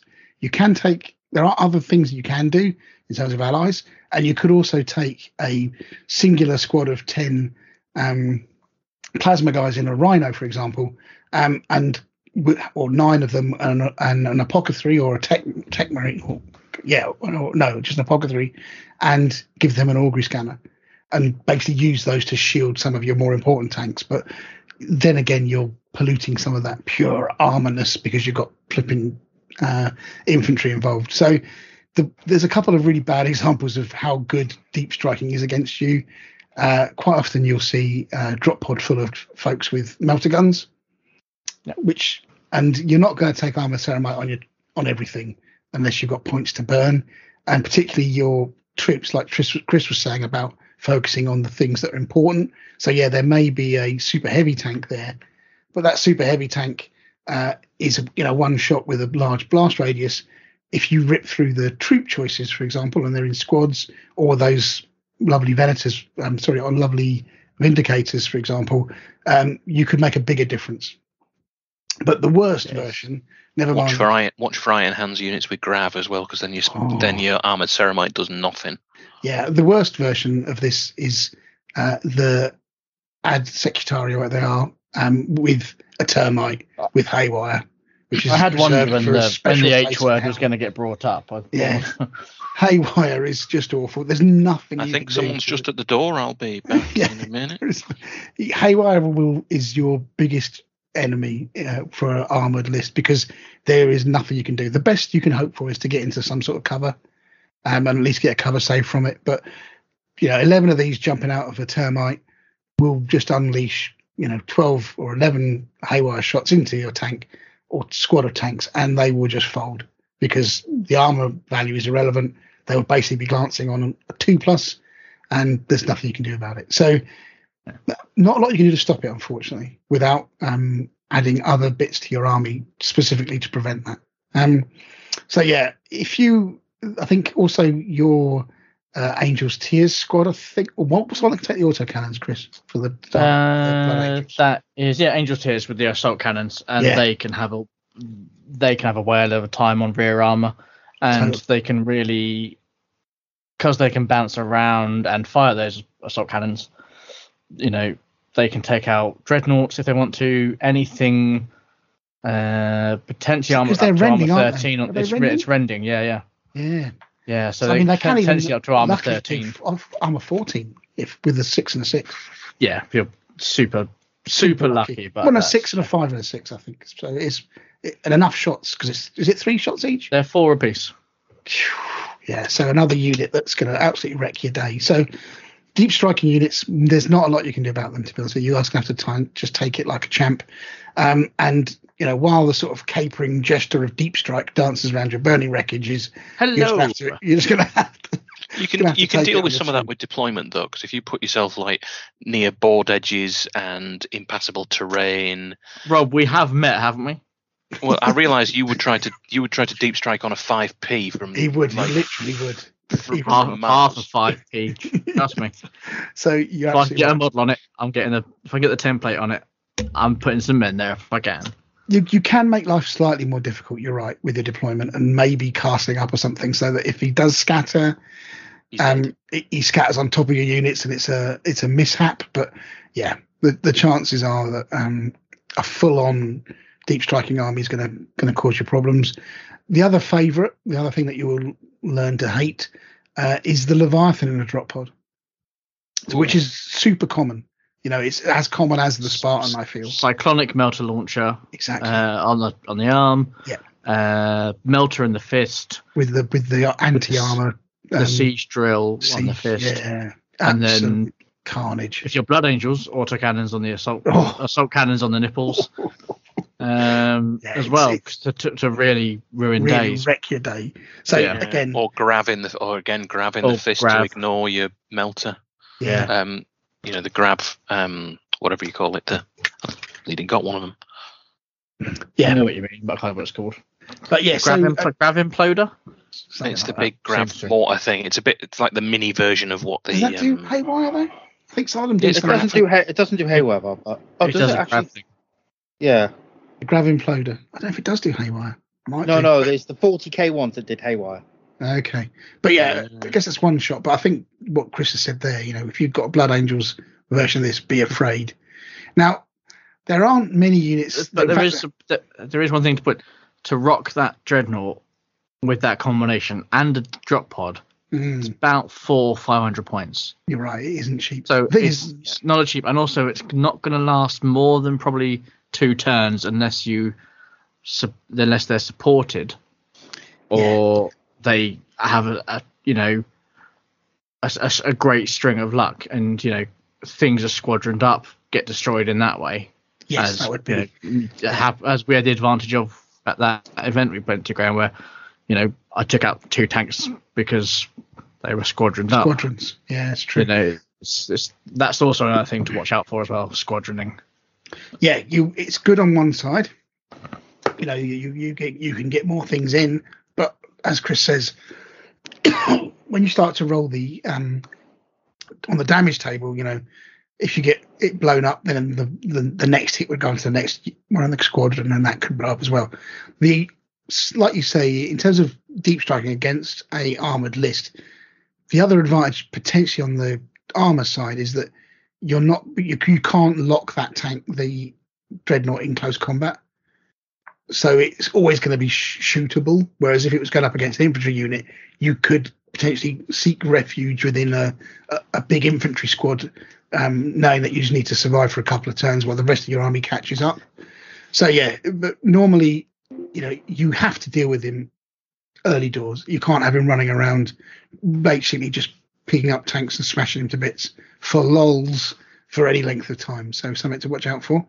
And the kind of the sort of twisted evil mutant twin of the deep strike tactic used by the tactically defunct uh, is the, of course, the um, outflanking.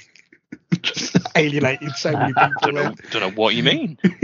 so um, yeah, the and there's again, this is another really great way to wreck somebody's back line of tanks. So the sort of favourite of the sort of criminally and the criminally undercosted, I think, is the javelin, which again is Still- another one of these common kind of. Uh, St- st- still one of the greatest models and greatest ruled things in the game for its points.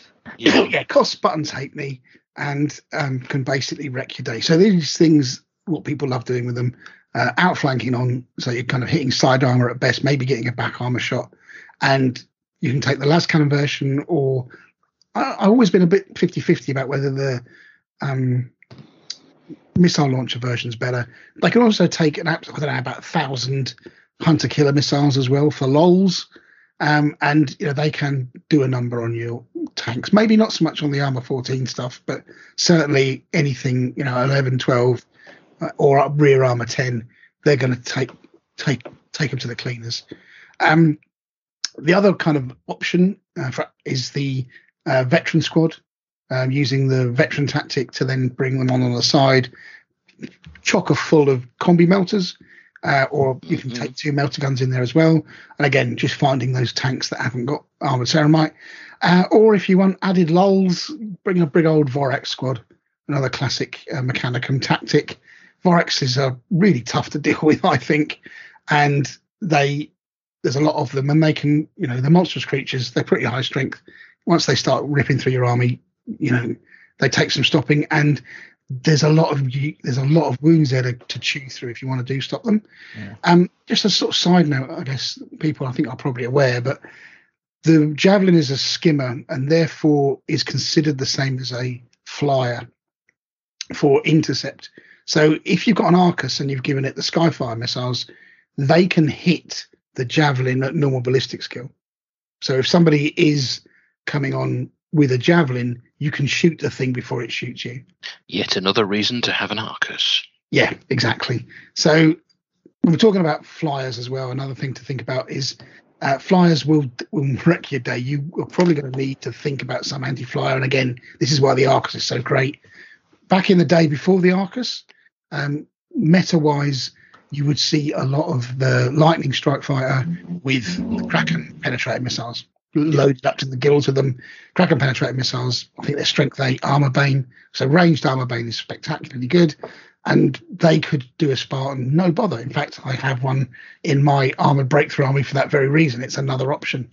Um, the Arcus has come along and kind of balanced things out a little bit in, for you because you've now got something that can take that thing down before it gets there. The old Deredeo as well, actually, it has Skyfire as well if you wanted to chuck one of those in. But I think for point wise, the Arcus is better because of the volume of fire that it does and its sort of multi-role capabilities. Again, brilliant against Terminators because it's re-rolling cover saves on the standard ammunition if you are hitting it, firing a gra- at a ground target. So if you've got a big unit of chain fist Mm. Terminators running at you, then Yeah, just you know don't move. Eight basic shots. Was it Yep. strength eight AP two? it is. Yeah. Re-rolling any cover saves that they might get. Um, it's only I think that's only. Uh, oh yeah, I can't remember how, what the rule is. For, but yeah, it's. Uh, yeah, There's some yeah, and I- anti-cover. There's some, there's some it's the anti one. years since I've used mine. But, Yeah, I uh, think it's it's for the Jink saves. I think it's the Skyfire missiles that do that. But you're right, Terminator squads, you know, and Arcus is great for that as well. So it's a great tank. In fact, I would recommend anybody thinking about running armor breakthrough take an Arcus because it's going to do a lot for you. So that's those are the kind of your biggest threats. I think. I don't think I've missed anything out there. Is there anything else that you you folks think about if you're taking anti armor? Um, just trying to think. Um, what am I going to tell? What am I to take if I wanted to beat Graham? Um, covered sort of infantry, like you got the you know Mechanicum with Yeah. the um Ursarax strength five power. Oh yeah, I didn't didn't mention them. Yeah, they're really good They're really good at chomping out um tanks and stuff. because they're strength ten because there's a power fist double them up. Yeah, double them up and Jump pack troop. two of them. Yeah. Yeah, they're uh, absolutely horrible. Uh, thingy lances, uh, Darkfire lances on Darkfire lances. Yeah. absolutely uh, appalling when they want to be with the lance special rule, strength Yeah. seven or eight, seven I think it is. Strength seven, yeah. So the, Yeah. basically they're fives and sixes mean, to get through. Any any weapon that has lance as a special rule, something to you know be wary of and probably Kill it. target priority. kill it because- first. Yeah, that it's certainly on that list. yeah, of things that need to die because it you know they will wreck your day and they won't mind doing it um I think I when, just read a in, in the the top of my in the great in the great siege of Christian, that, uh, that when him and I played this game that seemed to go on forever for about a year, uh, the he had three um, Castellax with Darkfire lances, and every week they would do a number on me on my Yeah. tanks quite happily. Thanks. So how to beat Graham is to take a list with Lorgar and Darkfire Castellax That would totally do it. and s- some uh, blood angels and some uh, hop and some hoplites. Hoplites. Hoplites, Grey Slayers. I'm not quite sure how you fa- fix them in with Lorgar, but there you go. Uh, no, just you could do an, uh, if you do a Mechanicum list with Blood Angels. That's basically Graham's nightmare because you'll have right. the melted Yeah. drop pods, Leviathan, assault cannon marines. Yeah. or- You know, both they can take, all take melta bombs. Dawnbreakers can all take melta bombs. Yeah. Uh, Chappie with a spear, he can smash a tank or two. Yeah. Uh, and and then you've got all the horribleness from the haywire. So you know, if you're a tank player and you come up against that combination, you know, we can only apologise Yeah. that we. The worst, the probably the worst thing out of all of them is the thing that you have lit. Well, no, I think it's definitely the the hoplites in the termite Oh, yeah. is the worst, but probably second is going to be three Vultarax Mhm. because Yeah, they fly, 360 degree shooting nonsense. they fly, they chuck out three haywire shots each, two or three. And Might they're be three. six. Tough as- value. Yeah, they're so hard to deal with, and they can just six. bang. Yeah, I think it's tough as six. They can just bang a load of haywire down on your tank, and it's nonite. Yeah, Good, you you know, know, good you night, shoot, Gracie. shoot. You know, you can even if you can get your if you've got a Derrid, a las cannon Deredeo on there, and you go, ah, strength ten, and I've got Skyfire, and it's like brilliant. Took a wound off. Next, yeah, well done. well done. Two more of them to go. Meanwhile, oh, oh you're Meanwhile, dead. here, have a load of haywire in the face. so yes, so yeah, that's um. In terms of deployment, I think uh, something to remember is look for the side shots of things coming at you.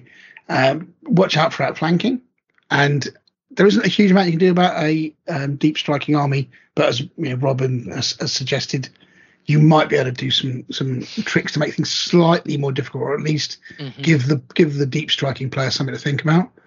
Um, Yeah, don't leave don't leave big gaps between your tanks that they Yeah. can land in and go. Oh, I'll tell you what. Yeah, cheers. Thanks for that. Um, the you protect your scoring tanks. I think that's the mistake that I often make is that I kind of dispose of my predators thinking they're less important because I want to save the Arcus or I want Yeah. to save, you know, one of the big shooty tanks. I'm not going to score any points if I don't have any scoring units. So you know, don't don't throw them away as if they're you, they need to be protected to a certain degree because that's the only way you're going to get any points. Um, and like you say, Chris, it's very rare for you to completely annihilate an army enough that they're ineffective. So you are kind of just trying to deter them away from objectives and things just to win the game. Um, super heavy tanks, 50-50 on this one. Um, I think it very much depends on what you have. They they they, they look great in an armored breakthrough list. You know, I, I really like my um, Fellblade. I think it's a great looking tank. It looks really super when it's surrounded by other tanks. Um, but you've got to think about the points. I think it would still come down to the fact that if you are going to go with a super heavy and you didn't have one, you the Stormblade is absolutely your best friend here. Uh, again, which is the uh, one shot um, apocalyptic blast marker, um, strength 10 AP2, or two seven inch blasts, strength 8 AP2. Yeah. It's a great tank. It really is. And It's it's inc- 450, I think about 450 points, something like that. Uh, if you kit them out, um, so the auxiliary one comes in at base four six four six five. You can put armored ceramite on it. You can make it a Yeah. super heavy command tank. You can add additional. You can have hundred points of additional um, sponsons on the Yeah, side, which gives true, you las cannons and twin linked heavy bolters. Yeah. Uh, you can put a tank commander in there, make it BS five base. Yeah, I mean, it's a, it's a Not great giving away spoilers, but you know, Yeah, yeah, it's a really awesome tank for, for that kind and of it's work. beautiful. It is a good looking tank with the plasma cannon. So, again, that's probably where I would go um, with my super heavy choices. Obviously, if you're going to chuck a Typhon in, expect some pretty, you know, you, you already pushed the eyebrow raising up pretty high. In fact, I think people would rather face the D cannon than the um, no save strength 10 AP2 because at least with a D shot, it's only really something you can avoid completely on a six. Yeah, you can you can fluff it. I've been I've been shot with a D weapon from Magnus before, and he went, "Ha, I hit you with a D," and there's one. Well Yeah. done, Maggie. You Yeah, did good. now. Good work. Or oh, there's my four plus in one save because you didn't Yeah. roll, you know. So yeah, whereas with the um with the no save option, you know, it's just going to flatten units. So again, know your audience. I think if you're playing in a very high meta thing where people, you know, bring all sorts of crazy, knock yourself out. But if you were just playing locally for friendly games, I would probably avoid that. In fact, I'd probably like say, unless you're for local games, I, I think I would if I was going to take armor breakthrough, I would ask somebody in advance. I say, look, I'm thinking of bringing an all armor list. Just to give you a heads up, make sure you bring plenty of anti tank.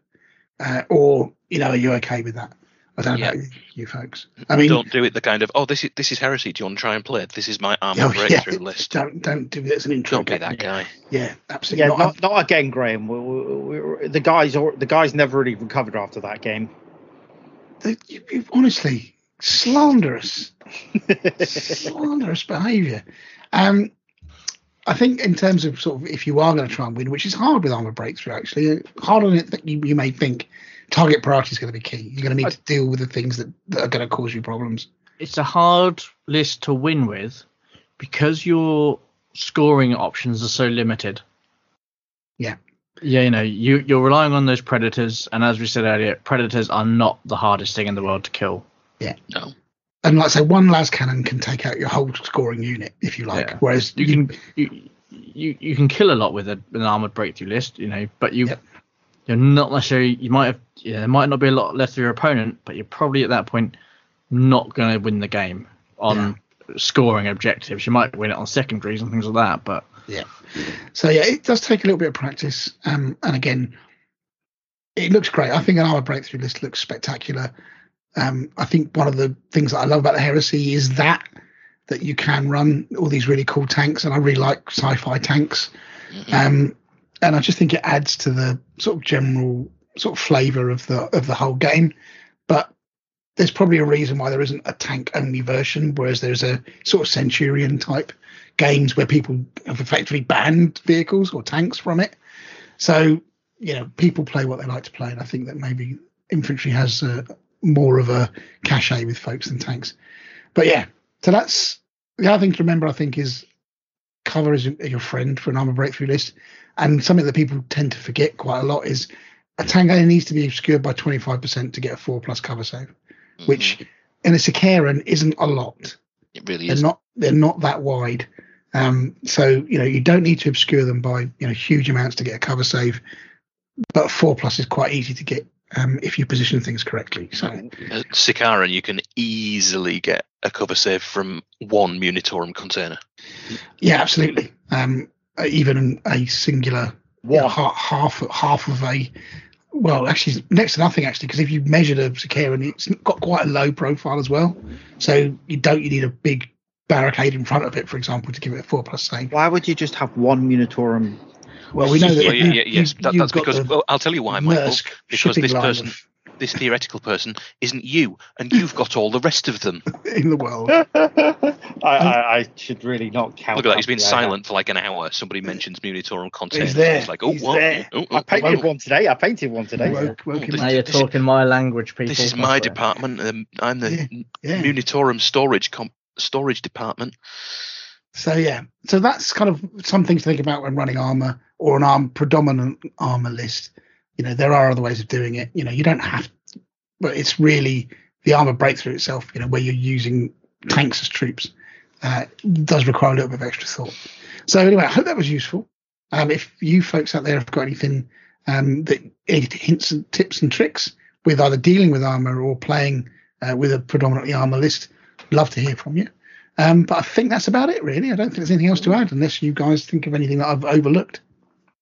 I don't think so. I mean, it, it's you. You could probably you could talk about tanks for longer than Miles could talk about paint. I think that's, I think I've probably stretched it about as That you see, that'd it be that'd be a good Christmas special. Basically, have two separate shows. Get someone talking to Miles about painting. Get someone talking to you about tanks, and see who runs out of steam first.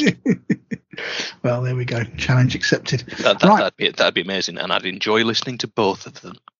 So let's move on to uh, how you folks dealt with this month's list challenge, which is to create a armor focus list, not an armored breakthrough list. Mm. Dun, dun, dun. Cool. Cue the suspenseful suspenseful music, Mike.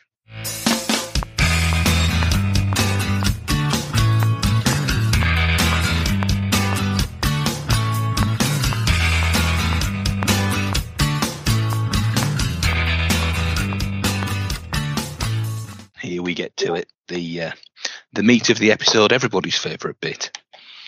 Um, apparently, according to the feedback, we are at the list challenge. So, where our our task was to create a tank heavy list, not armored breakthrough, but a tank heavy list from any other available faction. So, Did, did we say could, if it could be armored breakthrough? Because I don't think we actually said it couldn't. We said it couldn't. We said we it couldn't be armored. we said it could not be Oh. armored breakthrough. But, uh, Michael, Michael B. up- That's his no, no, no. I'm fine. I'm fine. I haven't. Is Michael armor is, is breakthrough. Michael got saying I'll go last while he desperately writes? No, no. list"? I'm fine. I could go first. I've not done armor breakthrough. I was just curious. I had a really yeah. nice armor breakthrough list, and then Chris reminded me that we said we're not going to do armor breakthrough, so I had to I had to go off beast. Yeah, and uh, you know, I'm, I'm waiting for one to be like all Mechanicum vehicles, just to just to hear Graham actually explode. Oh, I would go. Oh, I would go. You, you'd go what? Sorry, was that what was that? I know, I know this is a oh, tangent, oh, but my hope for this year is that we get flipping Skitarii. It's a total My, my my hope for Skitarii is that they actually do them like Dan Abnett did them, rather than how they have done them, which is nothing like how Dan Abnett did them. But anyway, I I digress. hope they find a small meteor and put all of the Skytar in the universe in front of it. Particularly the ones with haywire, as we talked I'd about earlier. heard. You know that sa- that satellite they've the telescope thing, Yes. James Yeah. Webb, yeah. the James Webb telescope. I'd heard that they used the Skitarii models they'd already made t- for the outer layer of the heat shield to slowly melt off and be destroyed. Nice. That would be a Like, way. yeah. That would be great, wouldn't it? All of the Skytar in the universe I, I might just, those. I, I might just the- buy some more. I might buy some more hoplites.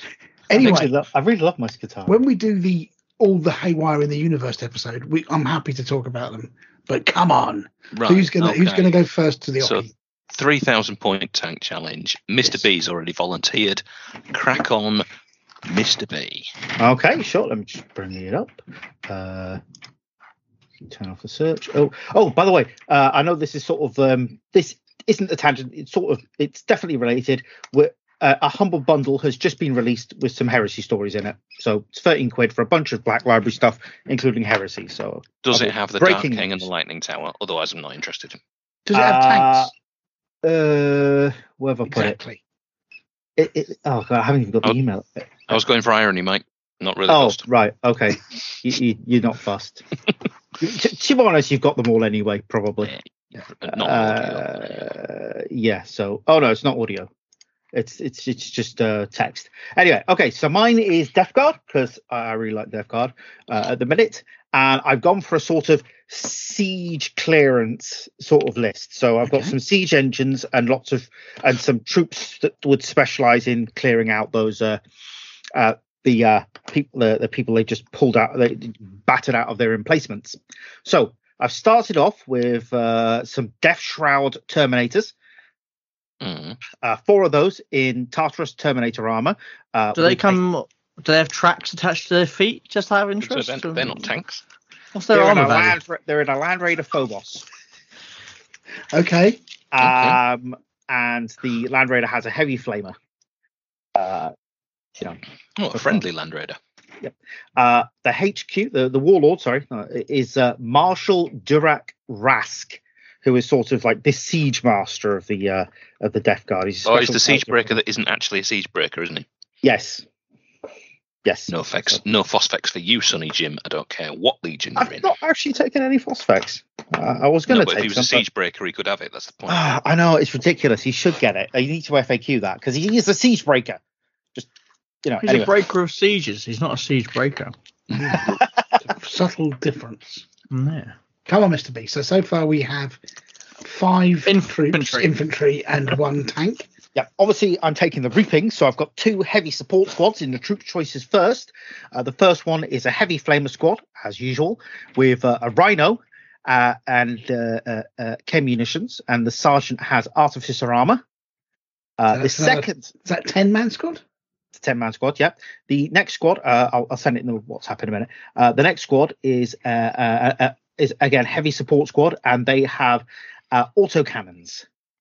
In a rhino? And- no, no, Rhino. They they're just sitting back. Auto cannons have got a fair bit range, so I figured why not? You know, I I, I was looking at. it, I was like, maybe I should put in a, an Aegis defense line, and then kind of ran out of points. Or a tank. or a rhino? Anyway, Yeah, go, on. go on, Mr. B. Mr. B, you know that um, the containers that you paint, they don't Yeah. qualify as tanks. Although they could be water tanks, they don't qualify as tanks. Yeah. Uh, then we've got two tactical squads, more or less identical. So 10 men. Um, they've got the additional chainsaw combat blade, Nuncio Vox, uh, Vexilla, and they're in rhinos with a combi flamer and chem munitions. Sergeants both have artificer armor and melter bombs and rad grenades. Uh, one has a power scythe, the other has a power fist.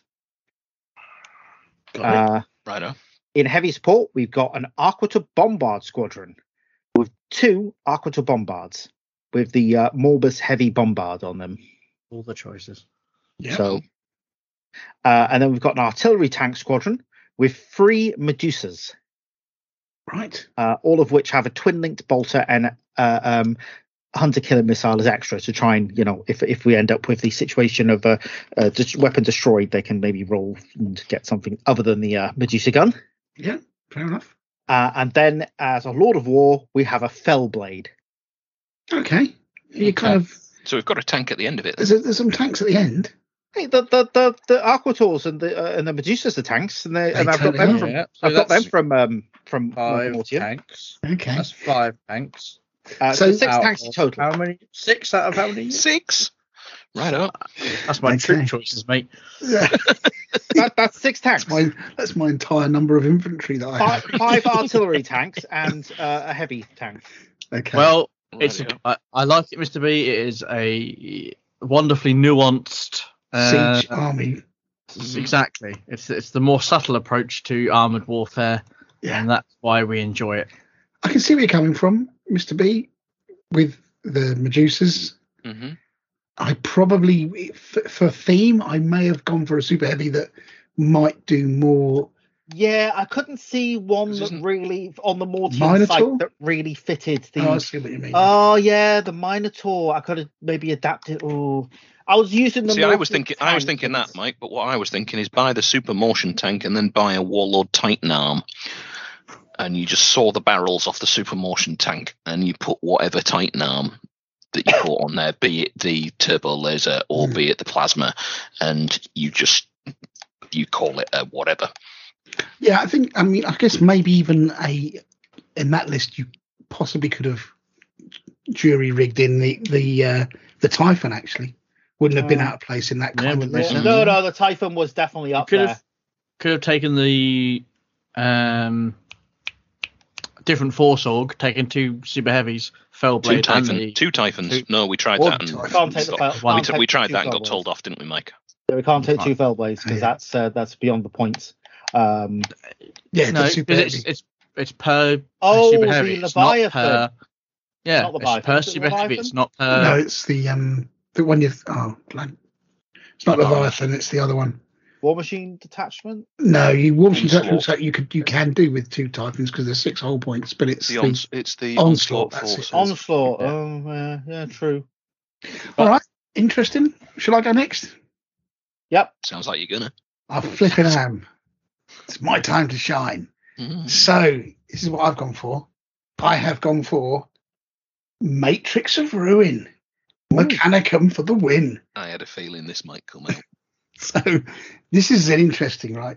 For my initial knockback of the armor breakthrough, I was like, what am I going to do? How can I get a lot of really cool tanks in that are scoring? And Matrix of Ruin is a great little force org. So not only do you get four heavy support choices, you can also have two Lords of War if you're feeling particularly naughty. I Mhm. didn't feel that naughty, to be fair, but I was very sorely tempted. And you get all the advantages of the Mechanicum. So this is what I've got, and I'll talk you through it. So for my Oh, HQ, uh, Oh, it's, it's good to know, Rob, that someone else is going to pick up the cheapest option uh, this month because it ain't going to be Graham. It's not going to be me. I can tell you that for nothing. I think it's going to be Mr. B on the cheapest option because he's got a lot that he can buy in plastic. Okay, that's true. that's true. Actually, yeah, he has got a lot. So I've gone for a um, so Matrix of Ruin Force Org is a different Force Org, um, but anyway, I've got a Magos Reductor. So Mm. I can never make a cheap one of these, no matter how much I vow I will. I always end up banging them in at about two fifty. I think because you, because they can take so many cool choices, you Yeah. you always think, I want that. And I want that. Oh, I you can't have have to, that. I you, Yeah, you can't- yeah, always exactly. you're gonna you go. I'm gonna build a scalpel. I'm gonna build a scalpel. Oh crap! I've got a Swiss Army Yeah. knife again. Yeah. Yeah, so what I've got for it's the art. So I've made him an Arch Magos reductor to give him the extra options and the better stat line. Mhm. I've given him the Jin scheme because that is actually quite important for my army. Um, uh, I've mastercrafted his single one of his weapons, or there are many. Um, it obviously comes with the Mechanicum Protectiva, which gives him a four plus Ingon, and uh, he's also got a the classics really for for my variants of sort of May guy is the Photon Thruster, which I think is a great long range weapon. Um, Lance as well, um, but particularly yeah, particularly useful in the arms of a Magos Reductor uh, because he gets Tank Hunter out the bag.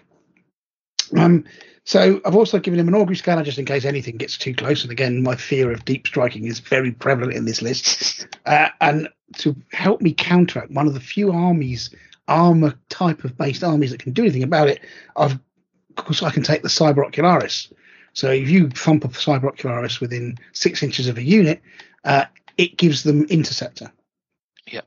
Which is superb. So again, now we're talking about putting tanks down with all that high firepower, and if you deep strike, they're going to give you something to think about. It's not a complete and cover all defense for sure, but it's it gives Chris a little bit of pause for thought. Not much because Chris is crazy when it comes to deep strike. So um, it's a true story. He thinks he's he thinks he's playing in epic scale. Some of the time things he tries to go, oh, I can fit him in there. Oh, that'll be fine. I'll just chuck him in there. Chris, I've got this. Ta- doesn't matter. They'll be fine. Now, weirdly enough, most of most often than not, they are lucky devil. Um, it comes with a Lucifex, which I always think is a cool name for a gun, and a power. Can I just have a T-shirt that says "Chris is crazy" when it comes to deep strike? I think that's I think that's fair. So again, so this is so I've basically got the he's there as a buff. Basically, he's got some long range shooting with the photon thruster, which is awesome.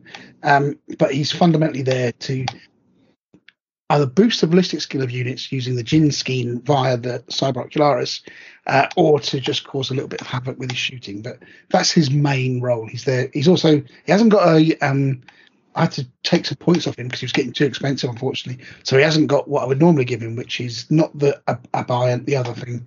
Uh, what's it called now? The Machinator Array, which I think is usually a must-have for any Magos because it's just so useful. Gives them lots of pluses. So he's there rocking the HQ. You have to take um, Phalanx troop choices. So unfortunately, this is my troop tax where I've just gone for two bare bones phalanx squads.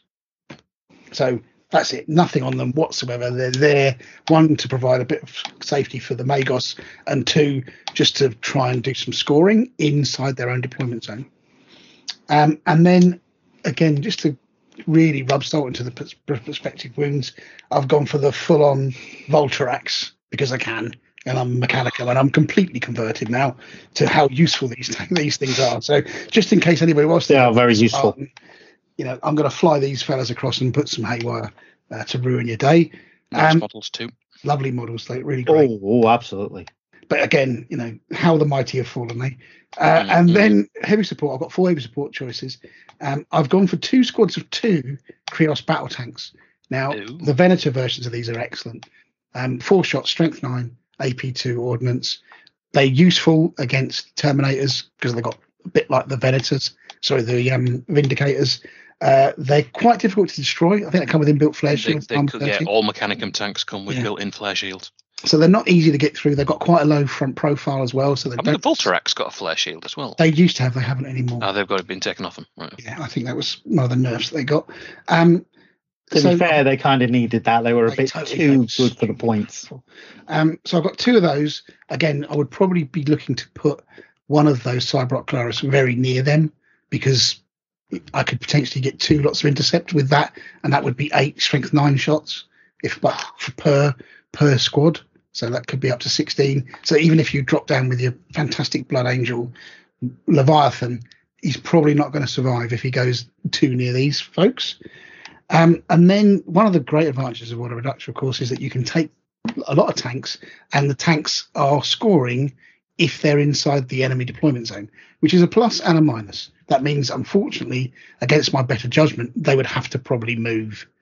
Um, so I've gone for two um, of these artillery um, battery squads, which is a great little unit, relatively cheap, and you can give them lots of cool stuff. So one of them, I've gone for the kind of classic here, really, which is giving them siege plating, making their front armor 13, and giving them demolisher cannons, effectively making them vindicators. Uh, and there's three of those, all the same. So they have I have given them a twin link bolter as well, because like Mr. B pointed out earlier, uh, you don't want your gun, your really cool strength 10 gun, to be destroyed by some you know weapon destroyed result with no Mhm. chance of dodging it. Um, and then my second artillery bank squadron, again another three. These ones, however, have got one of the few units that can take the Colossus bombard, which I think which is really cool. It's quite expensive, uh, 50 point upgrade per tank. Um, but this is quite a cool little gun, and you don't see it at all really. Um, it's indirect fire, so 12 inch minimum, uh, 72 long range, so strength 7 AP3, ordnance 1 barrage, but it's a massive blast, a 7 inch blast. So better than your sort of Earthshaker cannons, um, with concussive and pinning. So a pretty good long range artillery tank, useful for ripping through marines and the like. So the idea being is that whatever's coming at me, if it is marine based, I shoot the bejesus out of it, and whatever transport they're in, they, they're going to get bombarded in the face. That's going to give Mike's um, Mike's guys in rhinos a, a headache. Yep, yeah, t- absolutely. would. And then for lols in my Lord of War choice, can anybody guess what I've gone for? A Reaver Titan. No, but it's up there. This is this is the most crazy Lord of War choice that you could possibly take. I think the Ordinatus Minoris. Oh, good God, have you gone for an Ordinatus? Oh, I totally lovely. have. So this is 700 I tell you what, they're ridiculous, but I'd love Yeah. one. Yeah, they look spec. I mean, they just look nuts, right? Completely Didn't Christian crazy. buy one at one He point? did. He totally did. Um, they are nuts. They're absolutely bonkers. They are nuts. I mean, basically, it's a fixed turret. It's not got a turret on it. I think it's a fixed arc of fire. Yeah, it's a it's a and it's, enormous. The thing is massive. So it's, it takes some using, right? So it's probably not designed for your normal three thousand points, but I think this is this is too cool an opportunity to miss. So the idea big is this is this is Reductor have really gone to town here. They've gone there for their armored kind of something needs so- reducing. Right. bring this on. So this has got a load of really cool rules, um, particularly its amazing flare shield, which basically makes it almost impervious the first two turns, um, because it actually it starts out really really strong. Um, so it's got this dispersion shield. So on the first turn it's in play, the strength of shooting tax um, and roll results on the destroyer table made against it are at minus three. So basically its armor is let me just have a quick look. It's armor 14 on the front, 13 on the side. So you you literally couldn't damage it with a shooting attack. There's nothing strong enough in the game to get through it. It can sit there laughing at you in um, Apart from D. in Mechanicum. Well, even D. D weapons have got minus three on the on the on the destroyer table. So you are never going to get a six. Yeah. The So best you can get get, is a three. yeah. But So yeah. that would be a strong hit. So yeah, you might do D three whole points to it, that kind of thing. But, but again, that, that's if you get a perfect shot with a D weapon. Turn Totally. one. totally right. It goes down to minus two in the second turn. On the third and subsequent turn, it's at normal, uh, minus one rather. So just like a normal kind of flare shield. So a really nuts thing. You never see them for very re- reasonable reasons. It's armed with a an a, anabaric claw, so it's actually got a close combat attack, strength five AP4 melee, and it's got the Bellicosa pattern volcano cannon, 180 inches, which is a crazy range. Wall, it's Strength- got Warlord Titan weapon. yeah, strength D, AP1, but also it's apocalypse blast. So we're talking a 10 inch D weapon. If you hit with the thing, it's going to absolutely murder it. It's got this machine destroyer rule as well. So when attacking any target with armor value, rolls of one on the destroyer damage may be re-rolled as well. So you're never going to do nothing. So if it blows up though, it will literally take half your army with you. It's completely crazy. But I thought, now that is How many how many whole points is it? Even though it's 14. 14 is more hull points than a glaive. It's absolutely nuts. assault squad could do it. Assault squad could do it. With A so, a so, Yeah. Squad could do it. You're right. They'd have to get, you know, up close and personal. But yeah, you're not wrong. Yeah, unit of Grey Slayers with four four power fists in to do it. Just, I mean, just two use Grey Slayers Slayers, about anything. Two, Yeah, two yeah. players can play person Like, do it with, with, a, with one arm weapon each. between them. Yeah. one one Grey Slayer with one leg and one arm. Just yeah, and some knackered up old dog that looks that they've painted to look like a wolf. That would that would do it. From Fenris, right? Impossible to stop them. But yeah, you're right, Chris. If you get an assault squad close enough, it's going to do them. But I think it's just a crazy thing. yeah, 700 Sonic, points, the so Sonic it's- one's even worse. Yeah, that's more that you can't even have that in a three thousand point army because it's it's too expensive. Um, seven hundred points, so it's, you're kind of pushing up to um, close to uh, Warhound Titan level. But I thought as a theme, this thing with the little Krios battle tanks next to it, plus the sort of reductor tank army in front of it, the Magos and his um, happy phalanx just jumping onto an objective where they're needed. I think that'd be a really cool looking army. So that that's me. Wow. Very cool. Very much off piece. Yeah. Yeah. Is something Oh, I'm gonna- tapping or is it just is it interference on my line? No, it's Mr. Mr. B. Mr. Beast doing Not wiggly. as far as I'm aware, but What I'll- currently are you up to? Just out of interest. uh, oh, I might be tapping my foot. Yeah. Yeah. I, I heard the chair go. I'm going to buy you some WD 40 for your birthday. Right. I'm gonna, I, Okay. I'm gonna, I'm gonna, I'm gonna go next because we're gonna leave. Oh, let yeah, the champion, let the current champion as just gonna have to take the final is, lap. Yeah. go- take Lose at the last lap. corner. Exactly. so we said we couldn't do armored breakthrough, Mhm. and that was fine. But there is another way to do armored breakthrough. You have to be a particular legion, but you can basically run armored breakthrough, Go and on. that is the Dark Angels with the Steel Iron Fist Wing right of Protocol. war. Oh, that's cheeky. Oh, yeah, what used to be the Iron Wing Protocol. Yeah, it's yeah. Steel Fist is the right of war. We covered it not that it's, long eff- ago. it's effectively the same as armored breakthrough. armored Right. breakthrough, but it's better Okay. than armored breakthrough because all the predators can take all the options. Right. Very nice. Good So, thinking. You know, you see a roadblock, you build a tank and you go through it. Smash your way through it. Okay. Exactly. So here we go. Here's my Dark It's a Angel. very, it's a very flimsy defense. This, Chris. This is a bit. I'm sorry. I didn't. I, I didn't is realize. this? I didn't realize it was a, It's a party. a, a work armored breakthrough. I was busy being ambushed by confectionery again. I think you'll find that within the rules that were laid out, I couldn't do armored breakthrough. I had to do a tank heavy list. do, I I need to, do I need to get the FIA involved in this particular? No. Okay, I have got eight infantry models in this list. Okay. Fair That's enough. impressive. Eight. That's less than Mr. B has in a unit. Yeah. Just, One more than me. Well, okay, that's one more than you, but I took one because I could have had seven, but I chose eight for one Okay. reason. All right. So the eighth one's the lion. Then. No, I haven't got the line. Okay. Come on. I start with Corswain. Oh, yeah, Because like everybody's favourite HQ. yeah, everyone needs a good HQ, needs to chop someone down at some point.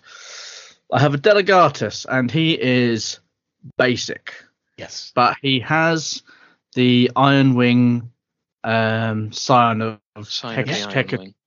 So basically, uh, because he has the sign of the Iron Wing, Yes.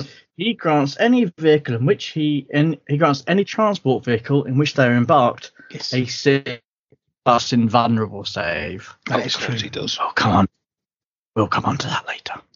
Uh, I then have a six-man squad of inner circle knights Oh, flipping heck, yeah. with Terranic greatswords, Of the course. digital lasers on the head honcho, and they have the special rule where when they're in combat with more than one, when in base combat with more than one model, they get an extra attack. Yeah, Yeah. get reaping blood. Did you not think about going for the new ones that are even stronger? That like strength that can be like strength seven base. You can use them as anti When the- tank. the- yeah, I, I didn't really think I didn't really think about looking in the new PDF to be honest.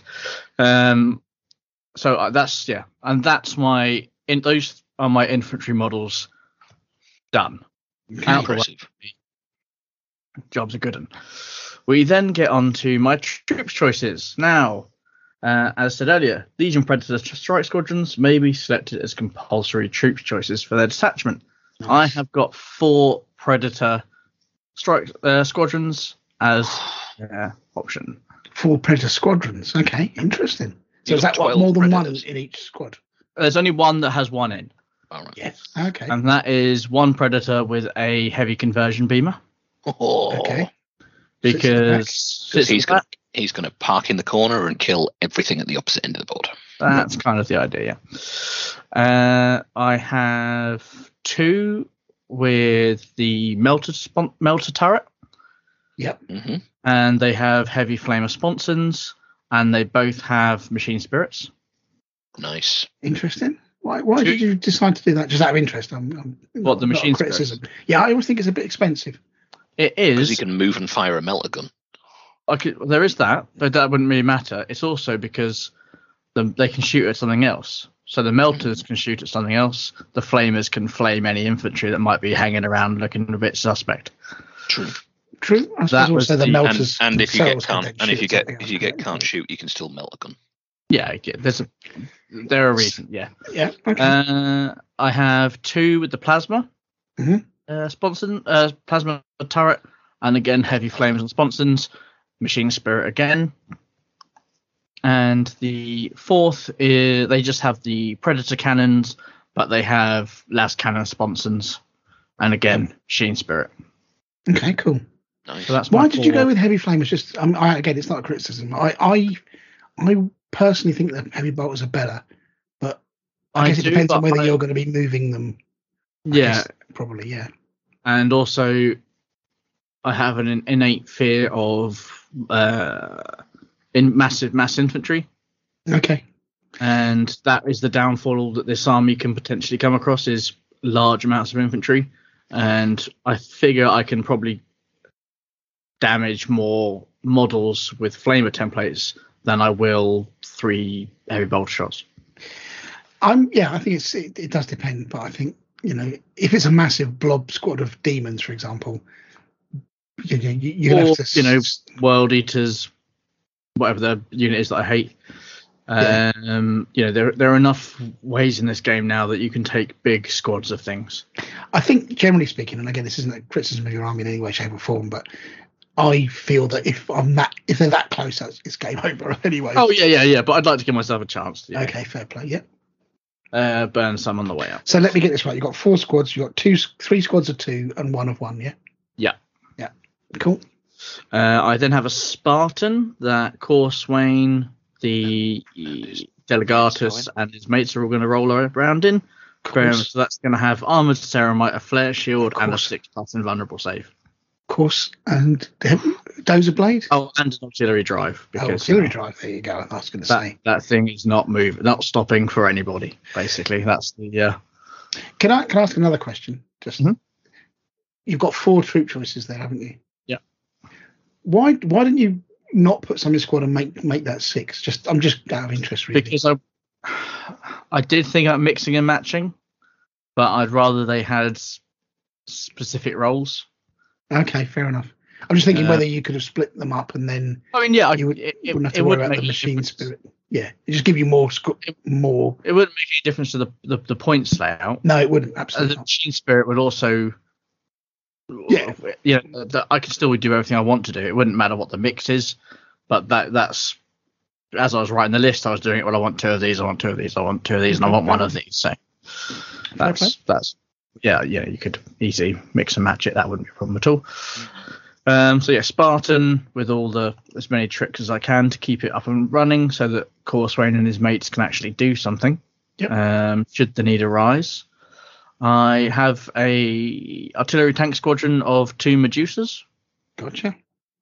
and then I have da, da, da, da, last but not least a suborbital strike wing of two thunderbolts and i so there is a restriction on this uh, right of war where no more than a single unit of each of the following unit types may be included in any army using this right of war bike jet bike flyer which is why i asked earlier if a suborbital strike wing counts as one unit It does.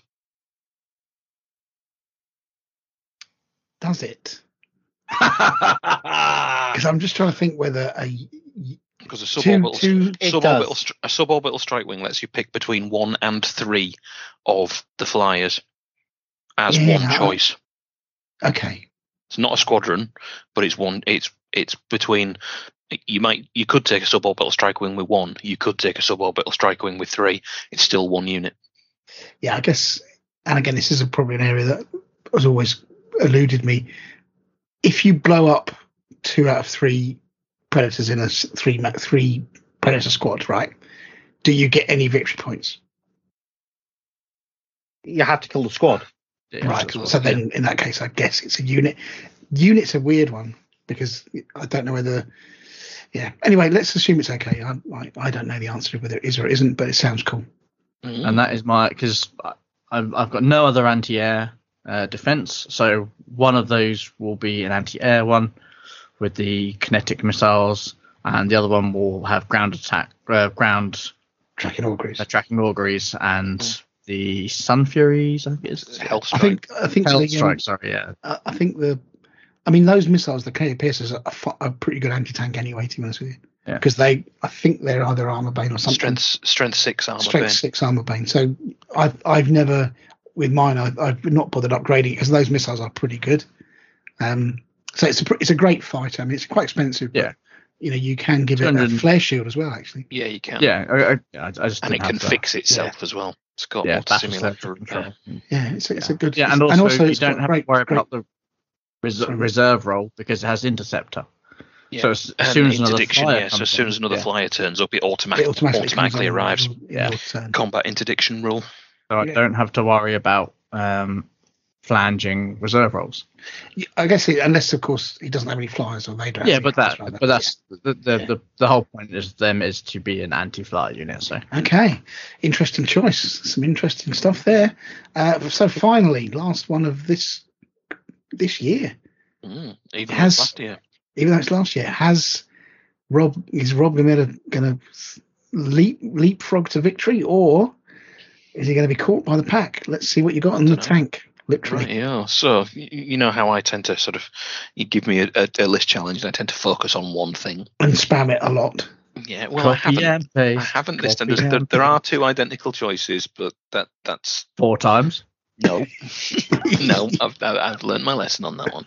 So for tanks, I Yes. went for the Solar Auxilia It's a good choice. because they can take probably more tanks than anybody else, variations wise. Uh, Yep. Yes. Yeah. So um, start in HQ with an Auxilia Tactical Command section Good for a mighty 75 points. seventy-five points. Yeah. And that's that. But that gives me access to a Dracosan armored transport with a demolisher cannon. It totally does. So that's what they've got. Nice. Um, my the banner's pretty good, and also you get uh, orbital bombardment. get the orbital bombardment as Yeah. well. Yeah. Second HQ is a tank commander. Of course. No prizes for guessing where he'll be going if you've been paying attention already. Okay. Um, in troops, we have two identical. This is the only copy paste bit. Uh, Yeah. Auxilia las rifle sections Right, okay. in Dracosan armored transports. With the demolisher cannon. No, because then you can only fit 10 people in, so you can't put an Auxilia las rifle section in a Dracosan with a demolisher. You cannot. You can put a storm section. You in. can put the Velitaris in, but they cost more points, which is less room for more tanks. Okay. So in fast attack, How many We infantry models is that? Just out of interest. that is. Oh, we're up. We're uh, up to fifty now. no, Uh, we Ah, are forty-five. four- 45. Yeah. Oh, yeah, yeah. Do, they, do they all come with little tra- tracks on their legs, or are they just? Uh, No, no, no. Um, it's 175 points worth, Sonny Jim, so you can jog right on with your Cenobium Knights who cost 50 points each. yeah. Only six of them though. And Yeah, and- and they're in a Spartan. And But they're in a Bleeding Spartans, so you can jog right on with that one. Anyway, um, Dracosan is a great tank, I think, because it, Yes. does it come? Do you have to pay for the flare shield for it? You do. Okay, it's, Yeah, it's which pretty I simple, I think. I don't think there are many tanks that come with a flare shield. I know the Mechanical. Other than the Gladius- one, the other than Gladius every does. single Mechanicum one. Yeah. and the mechanic. Yeah, I think those are the only two two armies that have that option to Yeah. just rock up with one for free. Yeah, Yeah. for free. for funds. So for fast attack, I've gone for a three-strong Leman Russ Annihilator squadron, Annihilator with the twin link lascannon. one. twin link lascannon, and with them being fast attack ones, they can outflank. They will, of course, they always have this problem. They will, of course, miss.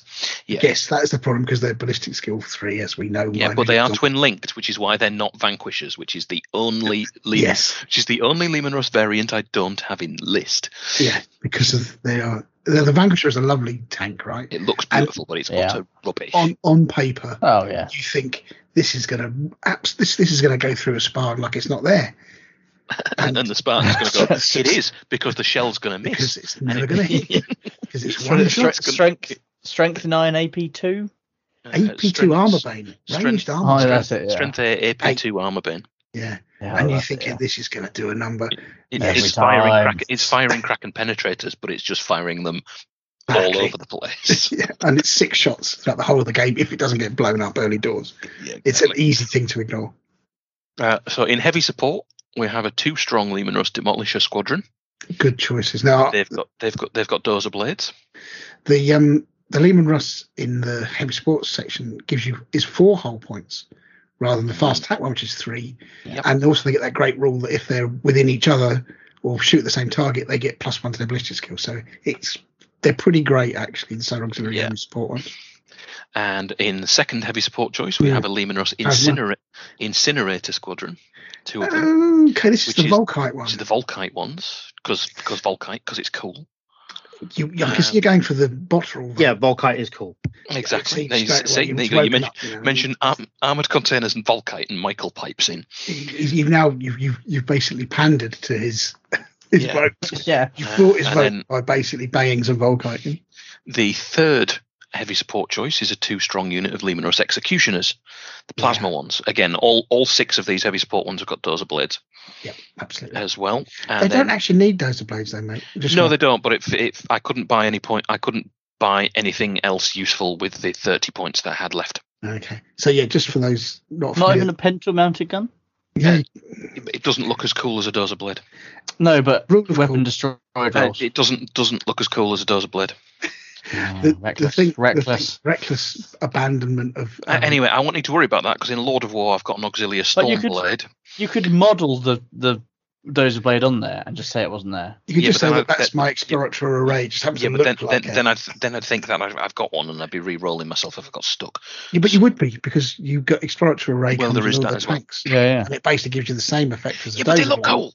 Okay, I think but- no matter how much logic We and point reason out we apply to this, you're going to just go Yeah. fall back on the yes, but it looks cool rule, Yeah. and there'll be people singing along with you in the in the audience, going yes, rule of cool, Mister Look, Mills. Dozer blades stop 5G chips working on you.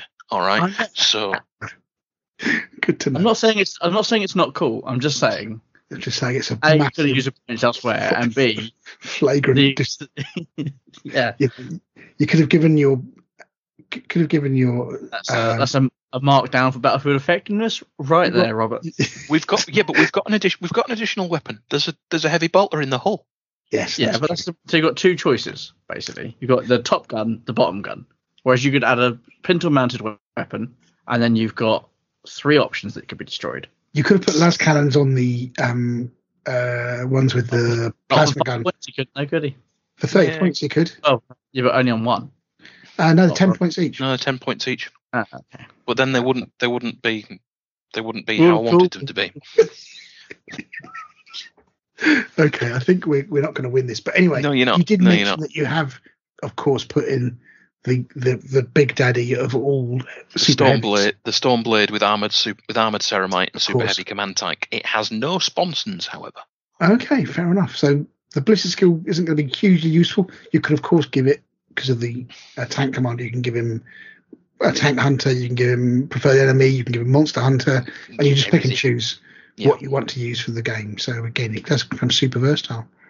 Nice choices. It's very Yeah. similar actually to my actual Solar Auxiliary list, except I think I haven't got the ones in the fast attack, and I've got three of it of the demolishers and three of the plasma Yeah. ones in the heavy support.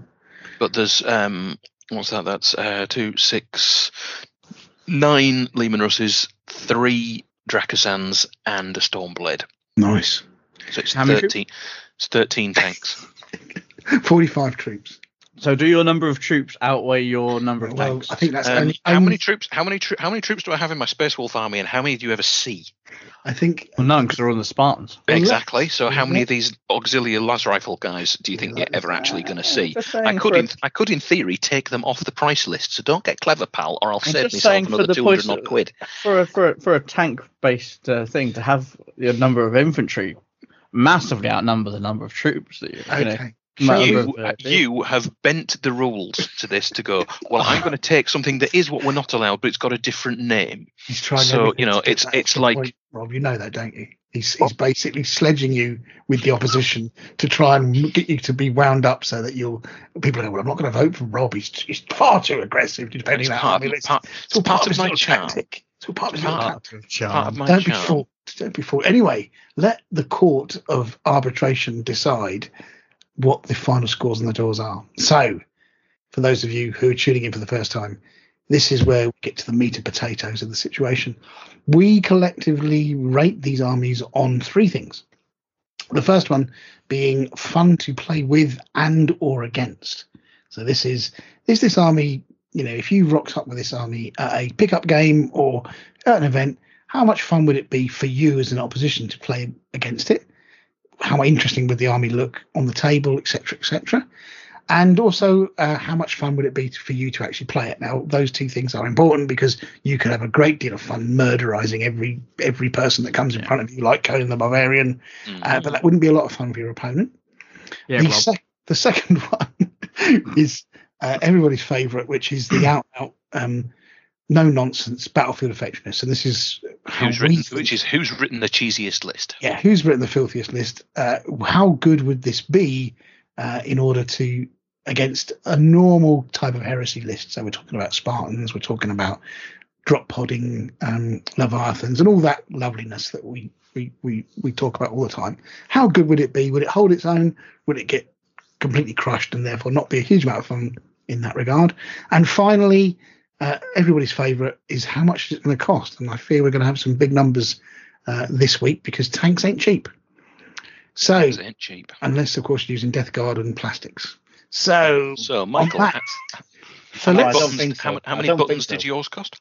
let's start with Battlefield. Let's- So let's go through the- fun to Fun yeah, to play fun with play against. So who's who wants to start the offing? So, Mr. B, uh, how much fun do you think uh, your voting for Chris will be uh, for the, most- the for, for fun to play Um, with against? You, you know, uh, to be honest, you've all presented lists that look like they'll be an absolute hoot to play with. I mean, to be honest, Graham, you've got the flippin' Ordinatus in there. I'd And be complaining that's- to I'd be complaining to a TO going, this is supposed to be a, not an armored breakthrough list, and that's a technicality. Get it out. I don't care if Novak Djokovic has painted it. Get it out. Uh, Chris's list, it yeah, it bends the it bends the rules, but it's still on, within whoa, them, whoa, whoa. and I hang on. like it. Hang on a second. I, no, I like the Chris, list. Chris, mate, Sue Hang on. Gray's writing I- a paper on your list. hang on. Hang I on a second. Like, let's. I like the let's just- list, regardless of the fact that it might that it might bend the spirit of the rules. It's Is- still a really cool bloody list, and Two I would absolutely love to play it. But I- I'm going to interject momentarily. I'm really, I'm so, really stuck here with this one. To interject very quickly, to run the list that I ran, you cannot run it with any other legion like you can armored breakthrough. No, that's what I mean. It's, so it is very specific to the legion that I chose. yeah, Also, it's not called armored breakthrough; it's called steel fist. It's not called a party, it's called a meeting. Right. Exactly. And the predators all get the best, cho- all get the good choices. There are, there hasn't got the same limitations. It's, it's an entirely different right of war. It's, you know, There's not a lot. Yes, I, I agree with you. Okay, let's assume that Armoured didn't say- we didn't say armored breakthrough. All rights of war that are called something different but fundamentally do the same thing, i.e., you have to have. You- but then you'd be able to run your Matrix of Ruin force org in that situation. yeah. It, it's it's you know, the, honestly, these guys, this this one's a tough one because you've all presented lists that I think would be a lot of fun to play against uh, and with. Um, I Well, don't while, and Chris would while, get to the while Kofi we just Annan argue there for the doesn't make a decision, No, it's a, Uh, it's a really tough one, but I, I'm gonna I'm gonna make a decision, and I'm gonna go with Graham's simply because he's gone with the absolute nuttiest uh, um, nuts of um, a uh, uh, an Ordinatus, and I think that is very cool. Yeah, I, mean, I think that's a show first. that There's never been one in, in a list challenge before. That so hasn't been, and hats it's, off indeed, Mr. it Mills looks- it- Senior. it's an awesome looking model. it really does look great. It's it's a Uh, great model. It'd be great to play with it because it'd be cool. It'd be great to be play against it because it would look cool. But the rest of that list is pretty tough. Oh yeah, there's. Yeah. Um, I mean, you could. There's not a lot of fat on that list. No, Yeah. there isn't. The only the only where it, where it might be a little bit uh, weak would be if you had a load of objectives in no man's land. It would be really bad because the scoring part of the tanks only happens in the opponent's deployment zone. So I think Dominion or one of them, you have to put all the objectives outside of the deployment zones, effectively in no man's land. So that means the only scoring units that I would have would be the the somewhat weakened Thalax. Now they are Can pretty I- good at scoring. Can I be fair though, guys? I don't think any of your lists are have got as you know a, a lacking for meat. No, so that's also true. I, Um, okay, I'm gonna al- al- also interject here. Mine is mostly predators. which yes, But yours they're- is but they are probably- predators with some pretty nasty guns the- on them. They are, but they still the are only predator chassis. yours is the weakest of the three, but I think the yours could still pack a, a, a- a punch. So yeah, I don't think anyone's come out with anything that's particularly weak or not great. You've all come out with lists that would be tough to play against. Um, but I think they'd all be a lot of fun. But I, I'm going with Graham simply because of the Ordinatus, and Okay, I like well played. Mr. B. I think if I was going to go with you're this, only saying well played because I picked your list. I know, but I, I, of course I'm saying that. But I think this is difficult actually. Um, I think for a normal list, Chris is probably a bit more fun to play against Hmm. because he will get Coxswain out of the Spartan, and most armies are going to have to deal with the Spartan. Um, Cole Swain, we don't need any complaints from the Dark Angel players. no, he's good. Oh, sorry, Coxswain. Yeah, sorry. Um, oh, it's, it is tough. You're not wrong. Mr. B's is a little bit too generic. I'm sorry I to do- say, Mr. B. Fair enough. There's a lot of infantry as well. yeah, it could be. You could use that list, which is a good generic list, by the way, but it it's it's a bit too um, generic for this particular brief. I feel. I picked a theme I liked and I went with it. Yeah, I think Just you know I like that. it's a good theme, and again, it, but I think that army would do well under most circumstances. If I'm honest, Uh, Rob's think- list with with nine Leman Russes. That is that's a lot there of i- there are- to get through. there is a lot of armor 14 to get through, but there are few things sexier than a lot of Leman Russes on with the a storm with a Especially storm if blade next to them. Yeah. Especially Not if too they're worried about that. Especially if they're Mortian ones. Yeah, I mean, oh, they, it- oh, oh, oh, they are. if yeah, but regardless of where they're from, that chassis and uh, the variations on that chassis, it's a lovely looking tank. Mhm. Mhm. and nine of them, s- d- uh, you know, uh, I'm going to run six when I do my militia. I might run nine because I've got to find a lot of extra points because I've got a lot of infantry. You know, and that really that does really appeal to me because I think it'd be a, a lot of fun to run that kind of proxy sort of tank squadron thing by proxy. Mhm. Um, so yeah, I mean they're not. I'm trying Uh, to think. The plasma ones quite tricky. The demolisher ones are quite tricky. Less worried about the twin linked autocannon ones. There's no Um, autocannon ones. Sorry, twin linked lascannon ones. Apologies. Yeah. Um. But again, it's it'd be a tough list. it's a lot of get- it's a lot of armor 14. It's a lot of armor for. But if if if you if you if your dice are hot, then all of a sudden you have got twin link lascannons up the wazoo, quite literally. yeah, and you know having them coming on outflanking. I mean, you're you've got nothing to change your reserve rolls. Although no, because you haven't taken a HQ where you can choose your. no, um, no, because he he costs more points, which He you can does buy cost more tanks with. Yeah, true enough. Um. So yeah, I don't know. Really, it's it's a tough one. I am gonna I'm gonna vote Graham because uh, I don't want Rob to win. oh, that's fair enough. Yeah, get the pity Um, and I am I am going to No, vote and also Graham. I think I'm going to vote Graham so that Chris doesn't get a point. yeah, that's fair enough. Uh, no, I do think I I do honestly think Graham's would be the most if if I regardless of what army I rocked up at with and I had that arrangement of things and you're an artist opposite me, I think I would enjoy that game Yeah. because I think I would enjoy doing it, watching it do its thing. Yeah. or getting absolutely minced by an assault squad. I mean, that would be something. Wouldn't it? I mean, Either blowing way, that thing up. 200 going, point assault squad takes off Yeah, your it's just- 350 quid if, or if I not. rocked up any of my armies and yeah, yeah, and and that was right. there. Either way, I'm going to enjoy that game. I So think- I, I think that- Yeah, yours would be very different, I think. And again, it would be like playing against an Armored Breakthrough list with a little bit more teeth. Um, because those Predators, long range guns, pretty cool. And you got you got a good mix and match there. The Melter ones I've always found a little bit variable, um, just because the They're there, range, but but they are have- scoring, so you have to move them anyway. So yeah, They look and I haven't got a lot of anti tank. That's the thing. There's not Yeah. an, a real a lot. Yeah, I see what you mean. that arm- anti-armor. So that seemed like the best way to. Yeah, I mean, I guess Coxswain, Co- Corswain, and the um, the Spartan's going to draw a fair chunk of firepower. You're going to, you're not going to want that rocking up in your back line, are you? Not of No, that's. knights. I took a hundred point character to make sure that it stayed alive longer. Yeah, With the, I mean, it's it's a six plus invulnerable save. It may not, may never happen, but it's, it's yeah, it's better than nothing. odds, yeah, it's an extra save that they don't have. Because on is there. Corswain not a master of the Legion? he, He is, isn't he? I think. yeah, But he's, I don't- he he's doesn't not Iron the You better be, otherwise you're cheating. Oh no, you've got a no, delegate, because haven't you? Yeah, Delegatus for the thing. Yeah, so. I'll let you- Cool.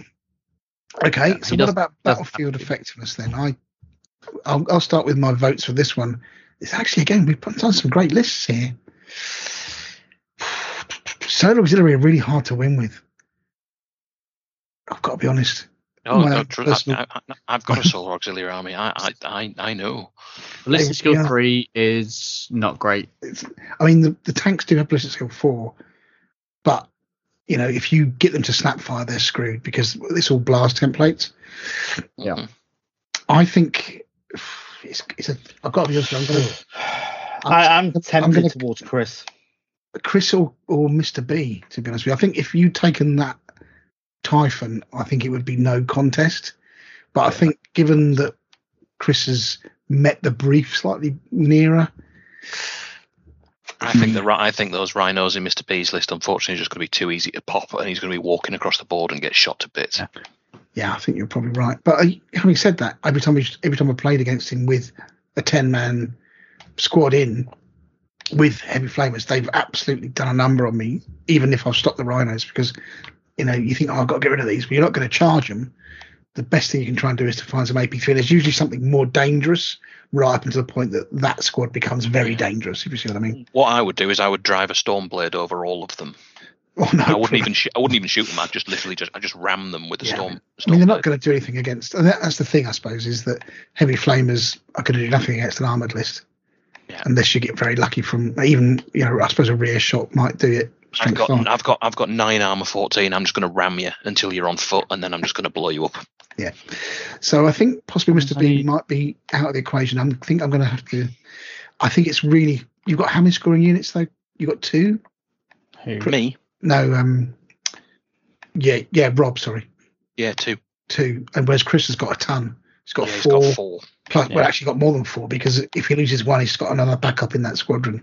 So, yeah, I think I'd have to give it to Chris, given that army. Mhm. Yeah, I can't, I can't I can't deny that one, but I don't want him to win, so I'm going to go going to vote for you. it's like the Eurovision Song Contest.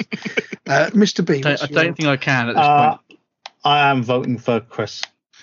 Oh, tactical votes. Okay, cool. So, it's not tactical. It literally is. I, I I'm not voting tactical. I'm remember no, no, I'm, I- I I'm out of this. it was the it was the I'm tactical, so was the far tactical adrift vote of, it's tactical vote of Rob I was talking about. Like Oh, it's right. it's like Monsieur um, Monsieur Moulin, le Yeah. jeune, n- nil point. nil point. I, I'm, I'm so far adrift. I, I can't even dream of winning. So So, but now's your Mr. time B, to shine, can- Mr. B. There, there is actually every chance that this could end in a three-way tie. Yeah. To be fair, So- I'm uh, no, I'm I'm gonna. I think Chris's would, would actually win that one. Yeah. So I've got the first one. win. Chris has got the second one. The third one. Now, scores on the doors cost wise. So if I go Hang on, first, let's let's just quickly let's build the hype. So Let's at just this see point, what the scores are named. at Yes. this point, as it's uh, going into the final costings, Michael has five points. Graham has five points. I have six points. Rob has six points. So goodness. there is. I could win. Rob could win, or there's a three-way tie. Yes, there could be. I think it's going to be a three-way tie. If It's there's a three-way tie, are we there's doing gonna be a three-way, Are we doing uh, a Age of for the next one?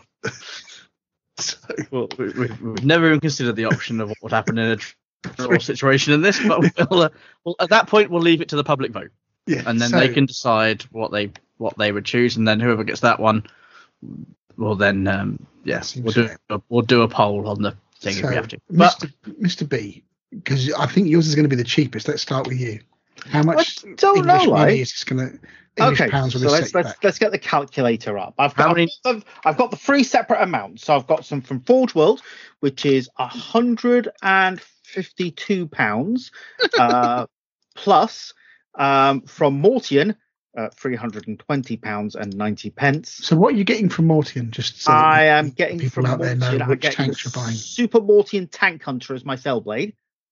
Uh, Uh, okay, it might be a little small for that. I think they said it was Uh, about the same size as a Macharius. So just a heads up. three Mortian siege guns yes, as my um, Medusa. producers. Yeah, two medium tank artilleries and the medium tank artillery guns to do my arquitors. Arquitors. okay. And uh, yeah, and then I've got from from Games Workshop another two hundred and fifty two pounds fifty, which is a Land Raider, rhinos, and Mark three Marines. and, and Yeah. buttons. I think so that's models seven might. hundred and twenty five pounds and forty pence. Oh well I then. think, Well, you've won that. yeah, I Yeah. think those models might be a little out of whack size wise. Either the they might be too big or too small in certain things. But yeah, fair enough. It look cool. yeah, well, Mike's won that. Uh, yeah. Seven hundred pounds. So what about you, Chris? What was what did yours come is, and what did you buy from where? Uh, it's all Games Workshop products and one thousand and eighty pounds. Okay, so all the Oh, he's, predators. beat, he's beaten me on All the that predators will be um you, the Forge World How, how much was that, Chris? One thousand and eighty. Because I've gone for the Deimos pattern uh, um, predators. Yeah. Thunderbolts are 110 quid a piece. Courswains 30 quid. Medusas are 135 pounds or two. You know, Yeah. it, it it gets Soon rocks up. it, yeah, it really does. So uh, yeah, that's that's where I'm at. A thousand pounds. Okay. I thought, if I'm honest, I thought this would be cheaper, but it's really not. I, I I don't know how big the Mortian. I don't think they have. I think the Mortian tanks, the smaller one, might be approximately. I don't know whether you could proxy it in for a Predator. It might be too big. I think it's more Leman Russ width, isn't it? Predator's Yeah, I- quite I- thin. Yeah, and I, I, I, I lo- you know, I'm not one of these people that it has to be a Deimos. I just, you know, if I'm drawing a writing a fictional list of what predator I'm going to take, I'm going to take the Deimos ones because they're cool. Makes sense. Um, Rob, yours is, I'm assuming, because you're into Solar Auxiliary, you're into oligarch territory. It's going to be a few quid you're dropping here. Eleven hundred and thirty-four pounds and hmm, nineteen Okay. pence. So Blimey. it's only 50, I mean, to be fair, like, and this is this is going for Forge World troops, and that's what does it. Because if you'd gone to someone like Anvil, I could have knocked two So or three what was that exact off this. amount against Rob? One one three four one one three four point one nine. So you've got an auxiliary tactical command that's seventy two quid for seventy five points. It's ridiculous, that, isn't it? You've got 150, 158 quid for two hundred points for the for the las rifle sections. Then you've got a Stormblade, you've got a tank commander, you've got Deredeo Dreadnought Volkite Falconet battery. I think the reason for that will come because uh, Mortian doesn't do a um, Volkite turret. And there's a House Grime military attache because you mentioned taking an expensive model and chopping it to bits. So I thought I'd take a 24 quid model and chop it in half to use it as a tank commander. Um, there's three of the Kithros heavy armored cars, so the big eight wheeled armored cars. They're, gonna, they're instead of uh, Dracosans. Okay, nice. Um, and From they've got um, yeah, so two small turrets for them because he does a um, like a little turret that co- that goes with them with like a las cannon on it. Yep. Uh, there's nine Mortian mine plows, uh, so that's nine dozer blades. Nice. Uh, sorry, six dozer blades rather. Because we know Um, they look cool, right? yeah, six dozer blades. So There's 65 quid and 10, Could have had 'em 65 for and free. on uh, dozer blades. Um, nine Mortian main battle tanks, 311 pound 85. Oh, that would look spectacular. and then 10 of the Mortian universal triple turret. Um, so you've got three with the twin las for the um, annihilators. You've got two plasmas for the executioners, three demolishers. So you take one of the demolisher ones and you and you convert it onto the um, Kithros armored car for the um, Dracosan with the demolisher, and then two with whatever you want because you chop the gun off and you stick the um, Deredeo Volkites on the front. Nice. That would look lovely. Got to be honest. It's it's the fact that when you go, oh, actually, nine tanks, ignoring okay, we ignore the dozer blade issue, like nine tanks with turrets is going to come in at £475. Buying them from Forge World, if they even did all the variants anymore, which is a little bit daft, they're 72 quid a pop. Yeah, it's a huge difference, isn't it? Yeah. And I think the Mortian ones look great. Um, you know, in that kind of militia look. So yeah, really cool. Yeah, there's there's a really nice article in a magazine I bought today. Um, uh, I bought a Fantasy Miniatures International, uh, and it's got an article in there of uh, a guy painting a Mortian tank in an Im- Imperial Guard scheme, as he's calling it. Like it even more because he gives them the proper name. Um, and there's also a nice article with Miles in there that uh, ambushed me. Um, so um, yeah, I'm I'm look, going to look forward to having a, a read through that. But yeah, that was the breakdown of mine. I could have saved myself a lot if I'd gone to Anvil Industry and not gone for Yeah. Forge World Solar Auxilia. Um, you know, but hey ho, that's what it is. I thought I'd be I thought I'd be vaguely sporting and not try and utterly cheese the cost. Gotcha. Well, if we look at Spectacular Good Army, uh, mine, no surprises, is the most expensive, rocking in at 1,332 quid. How much Uh, is the um? the Ordinatus is what? The four- All Nice, four- surprisingly cheap, 336 quid. Yeah. Is that didn't was- surprisingly cheap? Do you want? Uh, can can you know? Um, I've got I I've got some magic beans. You might be. It's interested in, surprising. mate. It's For the size surprisingly of cheap. model, Yeah, exactly. Surprisingly cheap given contextually. a Given that it's 700 points, considering I've paid 72 quid for 75 points for my HQ. I mean, a Warlord Titan is what 350 quid just for the body. No, no, a Warhound. Warhound, sorry, yeah, Warhound I think Warlord's Is it about 300 quid or something? 385, I think it is now, Without the without the guns. without arms, and that's another guns 90 are quid. Yeah, 90, 90, 100 90, quid. Yeah, so, but yeah, I didn't think that. I mean, it's a crazy model. It's looks spectacular, and it, you would use it three times, and it would never get out your cupboard again. But um, there's that. Obviously, the Criosis came from there. Uh, I did go for for my um rather than using this is actually from It's Forge World. Go it's on. only twenty two pounds more expensive than an Orion. Is it? Well, there you go. It puts in context for you. Um, the I used the um, what are they called? The Colossus Bombard tank is. I will use the Imperial Bombard tank from Forge World, which is a great looking tank, by the way. Um, it absolutely is what you'd expect it to look like. Mind you, these things rocking at seventy six quid a pop. And then I decided to look at Mortian, and I think Mortian, um, their siege tank looks even better and it's cheaper as well. So um, if I went down the Mortian route, uh, it'd be 228 pounds going for Forge World. It'd be 144 pounds going to Mortian um, for their siege tanks, and their siege tanks look great. They look the business, I think.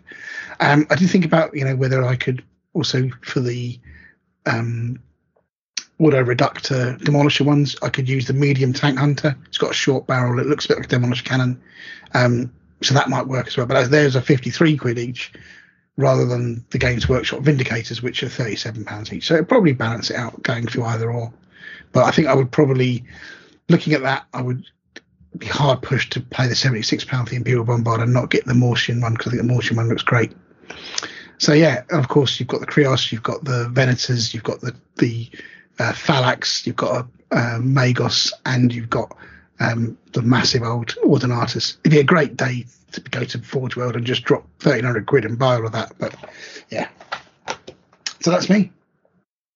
So the scores on the doors I are think, we- I think we've got a tie. it's a three way. Yeah. Mr. It's B a on three way six, tie. Chris on six, and Rob on six. Well, there you go. Public vote. Who, out of the course of the year, even those of us who have been Well, unfairly criticised, one a couple of things I'd like to pull up at this point, if I may. Number of list errors made by other competitors. Oh, shut up. Uh, everything in the book. Just just want to point that out. Describe your, your, your total again, Graham. I, I, I missed that. To make And that. ac- ac- accidental mistakes don't are are far less than Uh, deliberate bending of the rules. One th- one thousand three hundred thirty-two pounds. One thousand three hundred and thirty-two pounds. Yes, I win. Not Having the not reading the rules, Rob, shouldn't be qualified as bend the same as bending the rules. I think we'll maybe we'll allow people, you know, some hustings or something, whatever they call it, where you can go and appeal to the public vote some other time. but anyway, it was a good fun challenge actually, and it was also great that we all did different things, um, which was very cool. So I think, one of us did do what we weren't supposed to do. or there is Yeah. that. But I think we actually actually Absolutely, double checked. I double checked my list. I think I got it right this time. Um, so anyway, with, with that in mind, let's call it a night, and uh, we shall move into the close.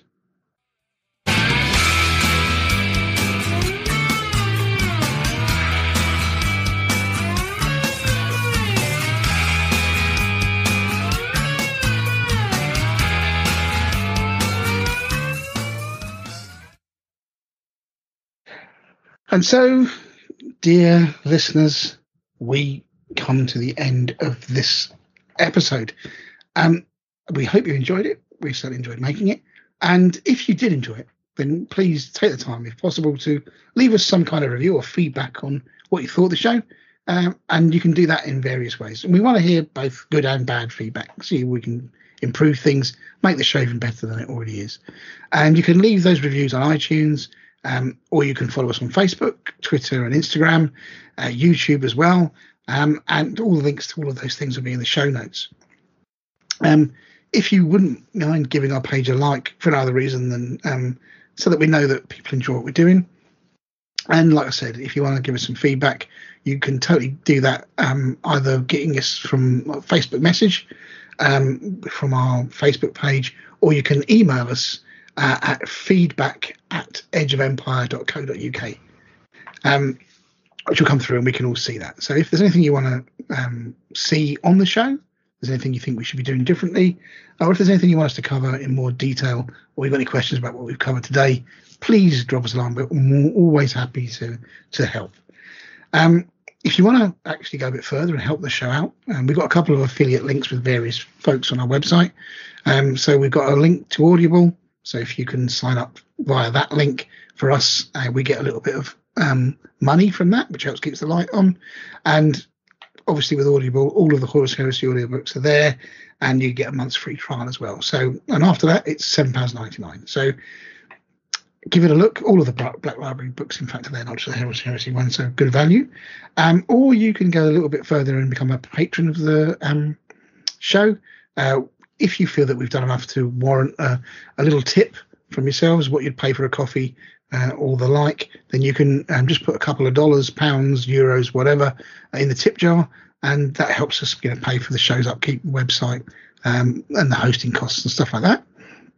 And you can also go through the advert on our website to purchase all your sort of wargaming toys and needs through Element Games. Um, and we've also got Element Crystal codes, which uh, if you put them in, uh, we get something and you get double crystals. So uh, if you want to um, give your crystals to your favourite um, Edge of Empire uh, presenter, uh, Chris's is something. Irrelevant. Mine is uh, GI two seven nine four. I don't need them. I get enough from the fans anyway. Chris is already living pretty. Uh, Dolly's, Dolly's the sheep. Dolly's is uh, MIC four four zero, and Robbing is utterly never uses Element Games apparently, so I wouldn't even bother. Lying coin. Slag, all he does is slag him off on the internet all Yeah, yeah. day long and our doesn't- WhatsApp chat. He doesn't It's deserve your affection. Bloody element games this, element games that. Honestly, so that some of the things he said. You can only bleed in nanas. Yeah, I think it's safe to say that Rob's uh, artisanal purchase of paint has uh, been making Element Games pay for Element Games carpet for the last five years. Um, bought 21 Titans off them in the last That's three true. months. That's true. Um, we also have affiliate links with the Outpost, which is a good little well, FLGS in Sheffield.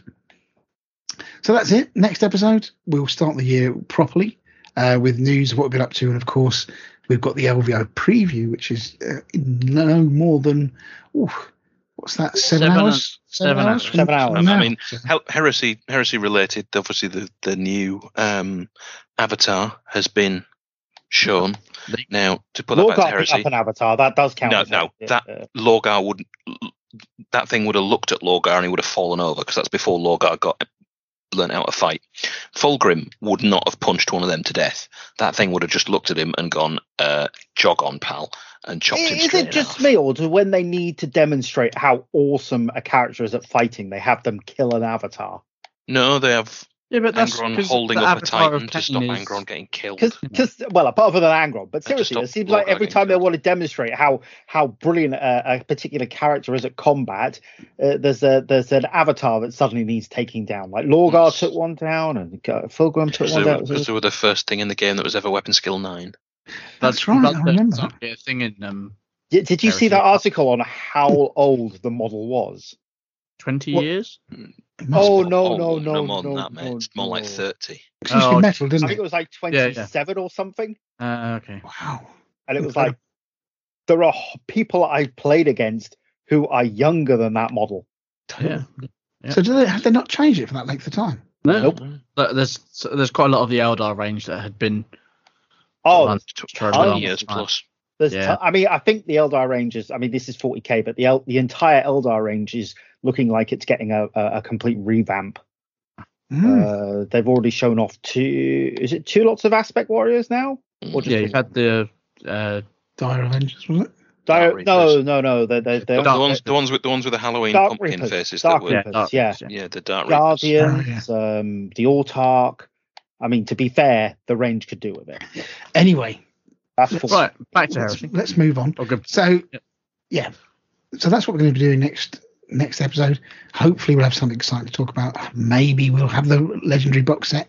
Maybe we won't. Who knows? I'm starting. we'll- To, I'm starting to lean towards summer for that. To be fair, if it's going to come out on the other date that I thought it would be, I think it will be revealed tonight. But then It again, gets, so it gets revealed tonight, and that will bring it enough enough time to hype it for a release in March. I still think October. So we shall see. One, one, I, I think I think summer. Now, we'll see who's going to be right and who's going to be wrong. But Chris's Chris's prediction of March is rapidly approaching. Anyway, that's it. Let's get the hell out I of Dodge. I predicted February. Okay, I predict a riot if we don't get the hell out of Dodge. So, good night, folks. Have a great couple of weeks, and we shall speak to you soon. Yeah, it'll probably Take care, everybody. soon. Good night. Bye bye.